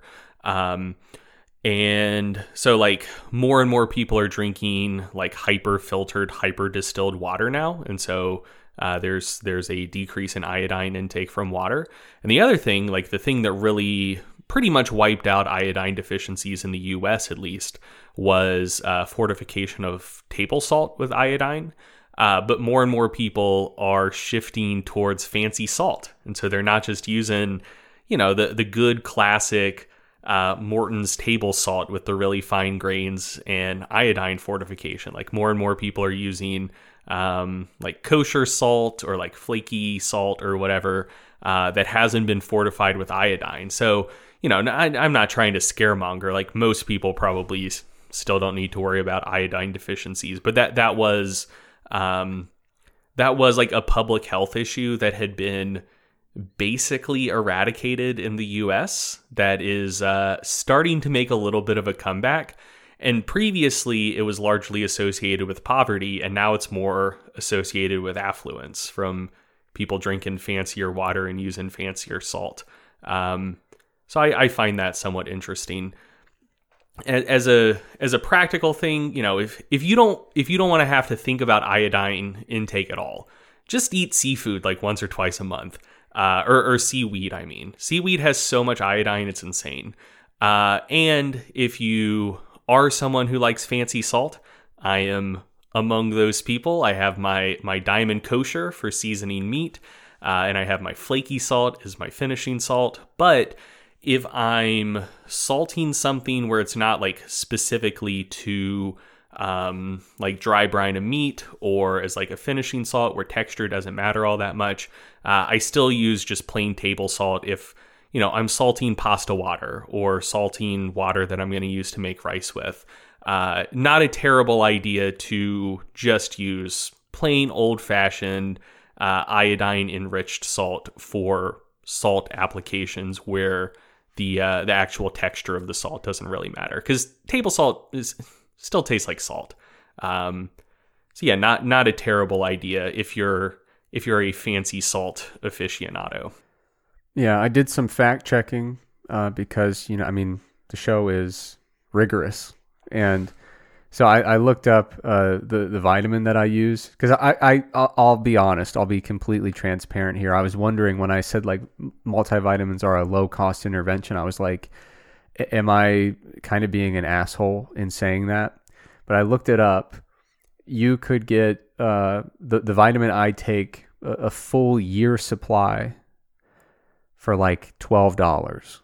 So like I said, like if you go out to a brewery tonight and get two beers, you just you just got a year worth of multivitamin costs. So when everybody kind of says that line like, "Oh dude, that's such a waste of money."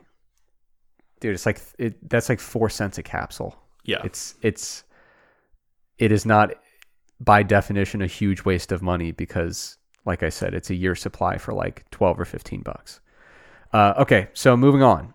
Uh, what's the next one here? Yeah, uh, so have a a question from Reddit from Relief Pitcher 22. Uh, I believe Relief Pitcher 22 is the same person who previously asked a question uh, related to like if you could build the ideal athlete for a particular sport, what would they look like? Uh, and I wasn't paying attention to the username, and I said like, you know, a baseball pitcher who's like nine nine feet tall and has crazy long arms. Uh, he he was very tickled by that response uh, because he is a relief pitcher and the 22nd one. Uh, but anyway, another question: uh, Is there much of a difference in hypertrophy between doing straight sets and having your last set to failure versus doing all sets at 8 RPE and reps decreasing as you fatigue. So, uh, you know, first thing off the bat, important to acknowledge. Uh, as far as I'm aware, there's no research directly analyzing this question. Um, and if there was, uh, God have mercy on their soul if they tried to do a accurate and justifiable power calculation because if if there were to be a difference between these two interventions, you'd assume very small effect size, probably need like 400 subjects per group. Uh, so yeah, I, I, don't think there's any research on this, and and practically, I don't think there would be much of a difference. Um, based based on the research that I've seen, uh, and, and if you're interested in reading about this and and the particular studies more, um, you can just Google "Stronger by Science effective reps," and uh, the relevant research will be linked and discussed near the end of that article. Uh, but anyway, based on the research I've seen, there's nothing. The the specific details of a set to make it sufficiently challenging to induce a robust hypertrophic response. It's not that it's not like you're trying to thread a needle to achieve the ideal stimulus there. Um, as long as the load isn't wildly too heavy or wildly too light, uh, such that you know a, pretty challenging set lands you somewhere between about five and thirty reps, give or take. Uh, and as long as you're within, I would say two or three reps from failure. Uh, our colleague at Mass, Mike Zourdos, I think would say like six or seven reps from failure. For my money, that seems a little bit too easy, but uh, whatever. I, I, think as long as you're within two or three reps from failure, you'll probably be fine. Um, so yeah, in, in, both of these scenarios, you know, if you're doing say three sets of 10 and you're hitting failure on the third set, you probably don't have that, that much more than three reps in reserve on the first set. Um, and I don't think that you get like a bonus from hitting failure on the last set compared to the other scenario of two reps in the tank on all sets. I think fundamentally it's the same training stimulus, um, or the the training stimulus induced by those two different approaches differs too little to practically matter for the vast majority of people. So, uh, whichever one of those vibes with you better, um, feel feel free to go with that. Uh, functionally, I think they'll they'll have this the same impact long term. Yeah, in my coaching, uh, working with my one-on-one clients, I, I basically do a, combination of both of these things. Uh, there, there are some exercises where I, I program out some straight sets, and then we've got like a an auto-regulated final set where we get kind of close to failure. Uh, so, not all the way to failure, but I usually tell them like, hey, leave one or two reps in the tank. Now I've got other exercises where start to finish it's auto regulated. Uh, you know, get as many reps as rep as many reps as you can get. So uh, I agree with you. I don't think there's a huge difference, and really my decision for which exercises uh, are are programmed a certain way it's it's mostly logistical more than anything. Yeah, I I agree wholeheartedly. Um, Oh, the the other thing I'll add is for me it might differ a little bit based on whether you're talking about a heavy axially axially loaded barbell exercise versus like an assistance lift. I don't know that I ever want not ever. I don't I don't want people frequently say squatting until they actually fail a rep. Yeah. Uh, yeah. So, you know, the the eh, you know, leave a couple reps in the tank approach for something like a squat, maybe a deadlift. I, I think I'd opt for that for for those types of exercises. Most other things, I don't think it matters too much. If you don't want to go to failure, don't. Uh, or if you're cool reaching failure on the last set, go for it. So yeah, I, I think that there's like a slight consideration for the exercise you're talking about, but there are, there also aren't that many heavy heavy axially loaded exercises. So really, we're just talking about squats and maybe deadlifts. Yeah, and with the squat and the deadlift, sometimes I'll use an approach where I'll give straight sets until the final set, and for the final set, instead of saying "Hey, take it to failure," I'll say leave one rep in the tank, or leave, leave two, or leave three. Uh, but yeah, I, I I'm with you. I can't remember the last time I told a client bro, just throw a load on your back and go until you fall. Like, I've never told a client that, but I, I can't remember the last time I really aggressively programmed a you know a deadlift or, or squat set to to absolute true failure. It's it's not something I do. That's one of the reasons that I really like front squatting in gyms with bumpers because I don't like having to think when the bar's on my back. Like I just want to go for it. Uh, and so, you know, I, I don't like having to stop between reps on squats and thinking like, I think I got this next one, but how much do I trust my spotters? Like, yeah, whatever. Front squats with bumpers, you can go to failure. It's great because just dump it. Yeah, if if you if if it gets too hard, the bar will simply fall and you'll be fine. Uh, I think it's excellent. All right. Um. So Placid Vlad asks, what are the biggest current myths you're seeing on the fitness Instagram? Um, and I gotta say, not many, because when I see people sharing myths, uh, I tend to just unfollow them. um, but uh, a a general theme that I've been seeing for the last couple of months, uh, not so much on Instagram. This is more like in Facebook groups. Uh, but you know, th- this is something I've been seeing for a long, long time. The whole, uh, the general concept of interconversion of fat tissue and muscle tissue, where you know people say like, ah, like I stopped working out because my gym closed and all of my muscle turned into fat, or like, oh, here's some some cool workouts you can do to turn that fat you gained during quarantine into hard, lean muscle. Um, that's impossible. There, there's no, uh, there's no way to to physiologically interconvert adipose tissue and muscle tissue.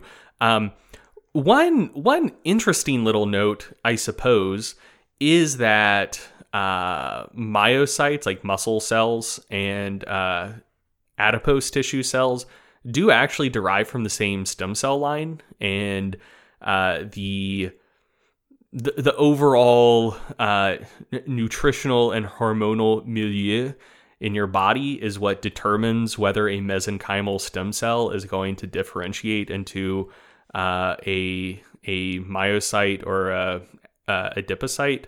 So, like, you know, in the in the most basic, like at birth, these cells have some degree of uh, capacity to differentiate. Um, and, and like especially that's true like during fetal development. But you know, once once you've got like a mature myocyte, it's not turning into an adipocyte or vice versa. Um, so yeah, I, I mean, I, I understand where that idea comes from. I think one of the reasons, like this, is something that that my parents talked about uh, with me when I got into lifting. Um, they were like, "Ah, oh, man, you're you're going to build all of this muscle, and then like when you get older, it's just going to turn to fat." And I think I think that idea originates from like seeing professional athletes after they retire. And I, I think the explanation for that is like, oh, they used to play a sport professionally and work out all the time. Uh, and then they stopped playing the sport. Their caloric, ex- or yeah, their caloric expenditure went down. They stopped training as much. But like for the past two decades of their life, they learned to eat like an athlete, and they probably still are. And so they are losing fat and gaining muscle, or they're losing muscle and gaining fat, but by different physiological processes, uh, and and vice versa. I mean, when people start training, it's not uncommon at all to simultaneously lose some fat and gain some muscle. But those again are are different physiological processes. There's no interconversion between those tissues going on. I'm sure 99.8% of people listening to this podcast already knew that, but you know, that based on the fact that a lot of people who had previously been in the gym were out of the gym for a long time, and a lot of people who have recently been out of the gym for a long time are going back to the gym. I have seen a lot of muscle to fat interconversion discourse, uh, and yeah, that's that's a myth. Yeah, I don't think I really qualify to have an opinion on this one. I I currently follow precisely 11 accounts on Instagram and they haven't been posting myths lately. uh, but two of them are actually in this very building at this point in time. So congrats to both of you. I, I think your content's been terrific. Uh, no myths. So big stamp of approval there. Uh, okay, uh, moving on to play us out. I'm really excited about this to play us out segment because uh, I don't I don't want to steal your thunder. I, I, want you to take it from here and, and just uh, just do your thing with it. Wait, di- didn't you have something last time that we didn't get to? No. Oh, all right. You're up. Uh, the, the, stage is yours. Yeah, yeah. Let's do this. So, um, so I, I recently joined a gym uh, near my house. Uh, I I'm still a member of the powerlifting gym that I've been going to for a while, but you know, now that I'm losing some weight, I'm gonna be getting weaker. Uh, if not now, eventually.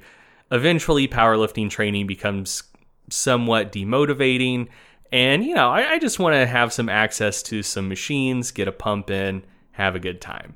Uh, so I joined another gym that I joined it purely for the machines. Uh, and when I signed up, they said, hey, within the first month that you're a member, you can get a complimentary fitness assessment.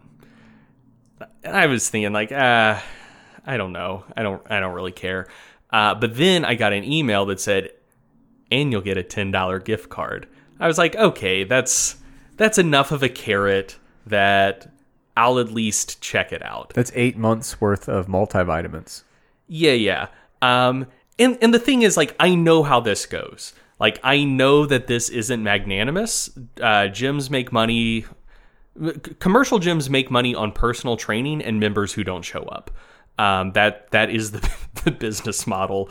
Um, and so, you know, they're trying to sell me on personal training. That's the only purpose of this. I knew it going in. Uh, so I was mostly just intrigued. I wanted to see, like, okay, what hard sell tactics is this gym using? I'm I'm interested to see how this goes. So uh, I show up for my complimentary fitness assessment, and um, we have the briefest conversation imaginable about what my goals are and what I want to accomplish. Um, so I said, you know, my, my main goal currently is I'm trying to lose some weight. Uh, it's going pretty well. Uh, you know, it, I at the time I was down 15 pounds from where I started recently, and about 30 pounds from my peak. So, you know, trying to lose weight, but that's currently going pretty well on my own. Um, and as far as training goes, I've been in the gym for a long time, powerlifting for 15 years. Um, and, you know, so I, I was making it clear to them that I was going to be someone who was pretty, who would be pretty challenging to sell to. So I wanted to see if that would uh, induce them to uh, either sell harder or realize that I was a lost cause and back off. Uh, definitely went with the former. Um, so, okay, very, very short conversation. Less than five minutes later, um, the the guy who was taking me through my fitness assessment asked if I'd ever worked out before. Again, after we'd exchanged maybe four sentences of discussion, one of which is saying I'd been powerlifting for 15 years. So clearly didn't listen at all.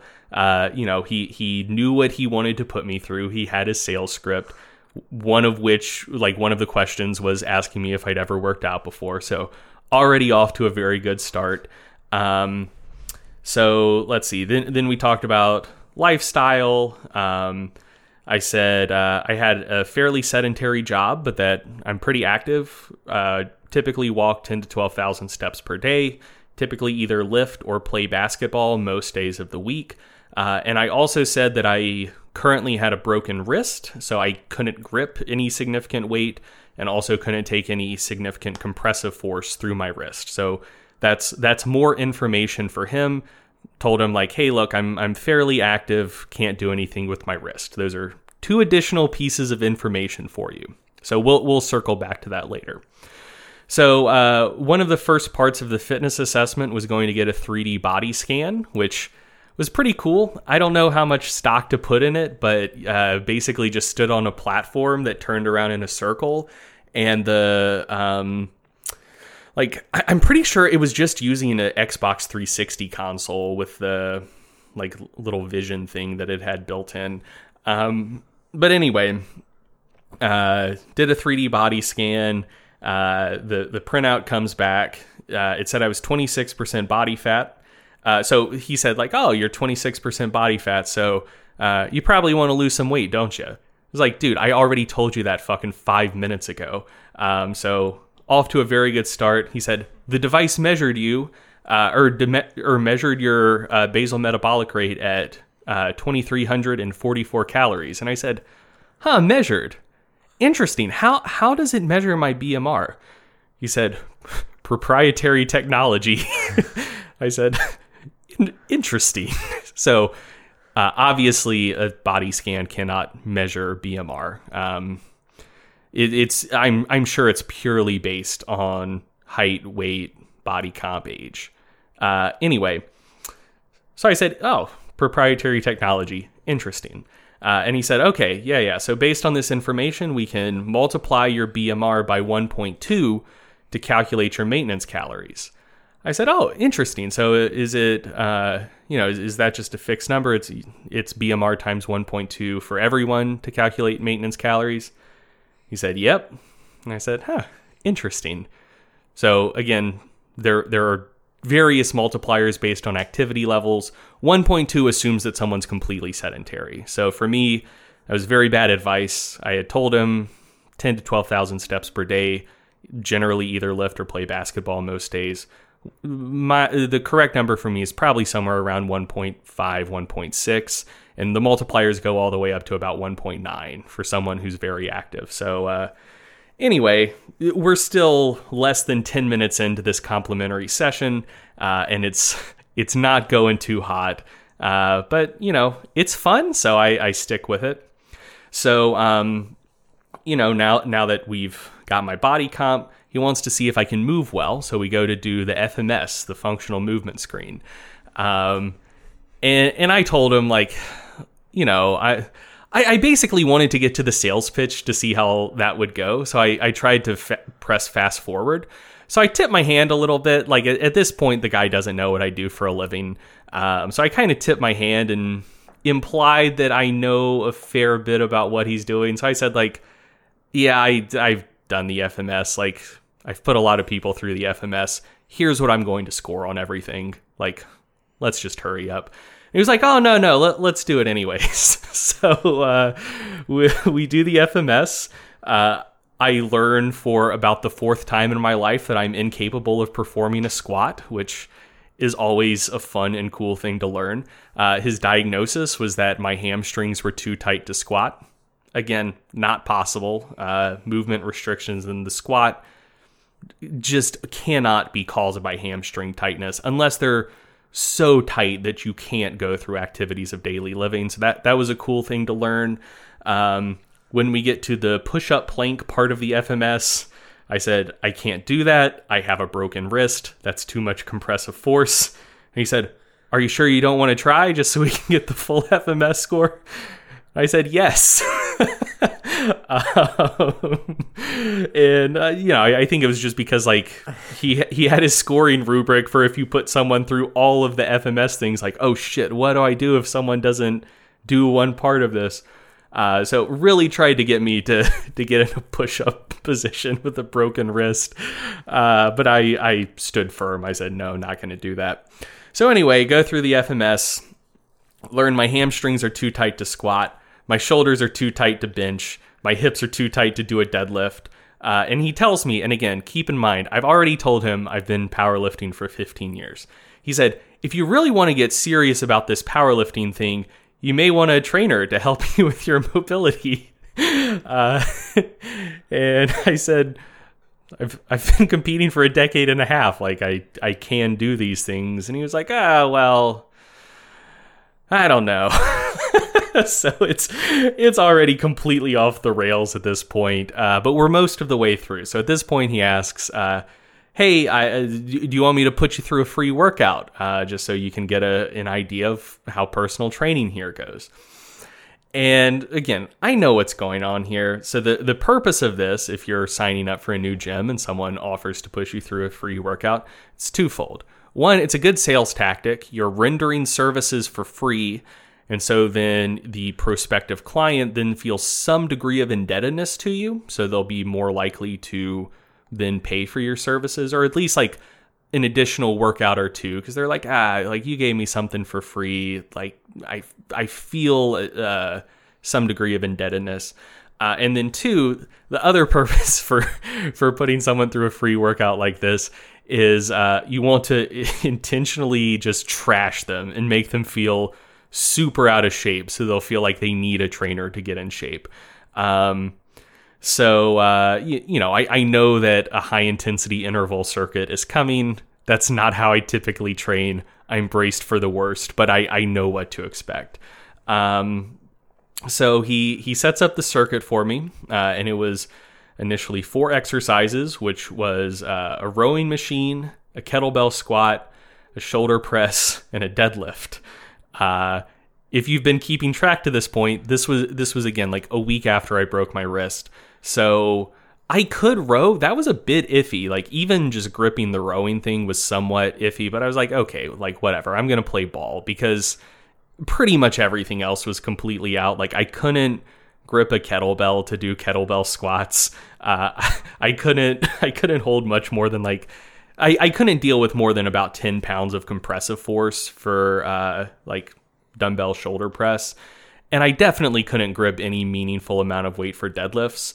Um, so I, I offered to just do it like unilaterally. Like I can just do one arm deadlifts. I can do one arm overhead press. Um, and he was like, "Oh no, no, you, you can just like not do those exercises." So, so I ended up just doing a circuit of uh, rowing 500 meters as fast as possible, doing 30 bodyweight squats, rowing 500 meters as fast as possible, doing 30 bodyweight squats, which, like, dude, to be clear, no matter how good of shape you're in, that's gonna fucking trash you.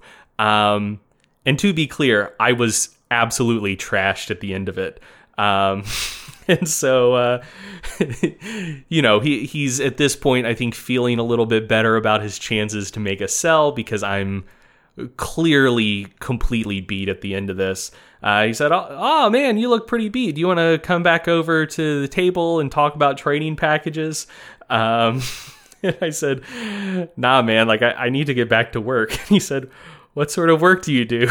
And I said, I run a strength training education company. And then you could just like see his face drop. He's like, God, I just wasted all of my time. And he said, Oh, uh, I'll see you around, I guess. so, uh, I mean, you tried to save him from that, though. I did. I tipped my hand with the whole FMS thing. Um, but yeah, he he tried his best. That was never a sell he was going to make. But overall, it was a very negative experience. But it's not done yet.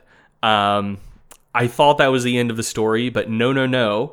They had emailed me the results of my 3D body scan. So at, at the gym, all we talked about was uh, body fat percentage and therefore my my uh, measured basal metabolic rate. Uh, but when the 3D body scan was emailed to me, one, it's a cool thing to have because it's nightmare fuel. Like uh, you, the image you get looks like a putty monster from Mighty Morphin Power Rangers, which is pretty cool. Uh, made that my profile pic for a day. Um, and then also at the bottom of the 3D body scan, um, there there was this like there there was a continuum with like risk level and body fat percentage, and it said like ah 26% body fat. Uh, that is a higher body fat percentage than at least 90% of uh, males your age. That's that's high risk. Um, and and just like very like in your face and alarmist like very high body fat percentage very like high risk for uh, bad things happening down the line and like i have a decent grasp of normative data for body comp so i was like look 26% that's higher than i want to be but i know for certain that's not above the 90th percentile for body fat percentage for men my age. Like I knew that for certain. So I I looked up normative data and it was like 70th percentile. Uh no, no. So n- never mind. I I confused myself with my notes. Um so I I knew that uh, obesity rate was like greater than 30%, and a 30 BMI is supposed to translate to about 30% body fat for men. So I knew that it had to be somewhere below the 70th percentile. So I looked up normative data and uh, 26% body fat for a male my age in America. That's 61st percentile. So higher than average, but not not like incredibly so. It is 0.28 standard deviations from the mean. Uh, 90th percentile would be 1.28 standard deviations from the mean. So like even like not just the trainer, but like the printout of body comp that they emailed me was trying to scaremonger me by an entire standard deviation, which uh not great. Not great. You you would assume that they actually load real normative data into their body comp assessment. Um so like overall uh I enjoyed this greatly. I thought it was very fun uh, the whole the whole time I was just thinking like I'm doing this for podcast content. Um, and you know, I I haven't been hard sold in a while, and I enjoy it because I just like seeing what people do. Um, like being hard sold is one of my favorite things because I'm gonna say no. Like I'm not gonna give you money. Uh, but I just like seeing the tactics. I I I think it's a blast. Um, but this gave me uh, it, it hammered home for me why people why so many people do have bad associations with gyms and exercise and personal trainers because you know I I know what I know. Like I have the amount of experience that I do. Going through that isn't going to make me feel bad. Um like I thought it was it was mildly annoying at, worst and very funny at best. Uh, but you know, w- were I not as experienced as I am and as just like physically confident as I am, I could see that being a very negative and mildly traumatic experience because the if you had even just the littlest bit of uh, insecurity. insecurity, Yeah. any self consciousness about being in a gym setting, that would have been a, a disaster. Yeah, because the the whole thing is designed to tell you that like you're out of shape, uh, your mobility sucks, your body comp sucks. Uh, oh man, we only put you through a 30 minute workout and you're already this fucking tired, you lazy piece of shit. You need a personal trainer. Like that, that's what the whole thing is designed to do. It's to give you pain points you didn't even know you had to convince you to sign up to get someone to address those pain points for you. Um, and it's it's not good. Like I think it's fun. Most people wouldn't. Uh, if you're a personal trainer, don't do this. Um, the there are so many positive reasons that you can give people for exercising, uh, e- exploiting fear and insecurity, and inducing extra insecurity to then sell your services.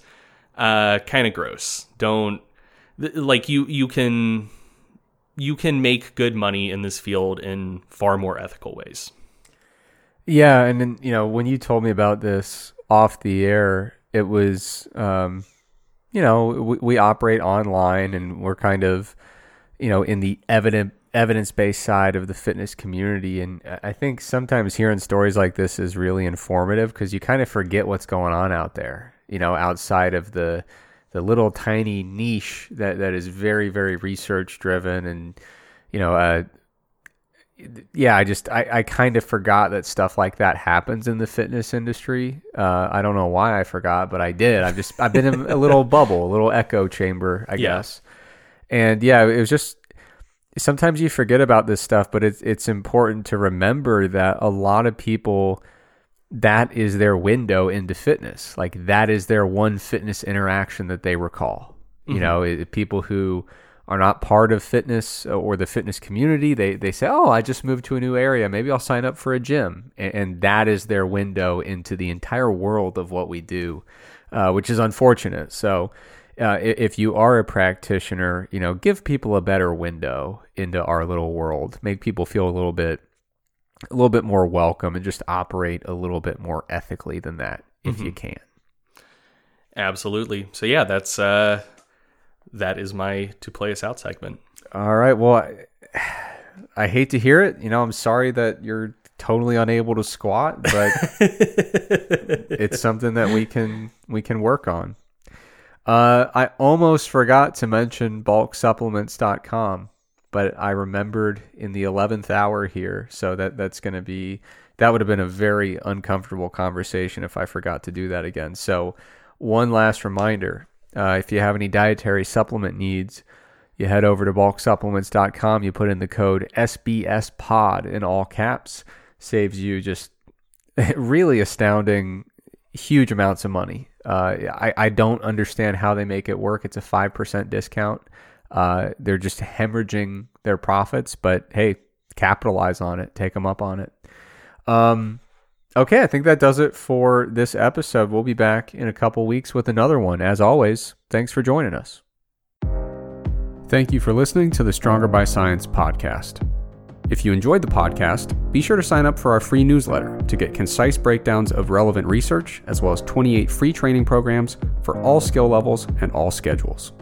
We hate spam just as much as you do, so we'll only email you when we have something really interesting to share with you. You can sign up for the free newsletter at strongerbyscience.com slash newsletter, or just go to the Stronger by Science homepage and click the free programs button at the top.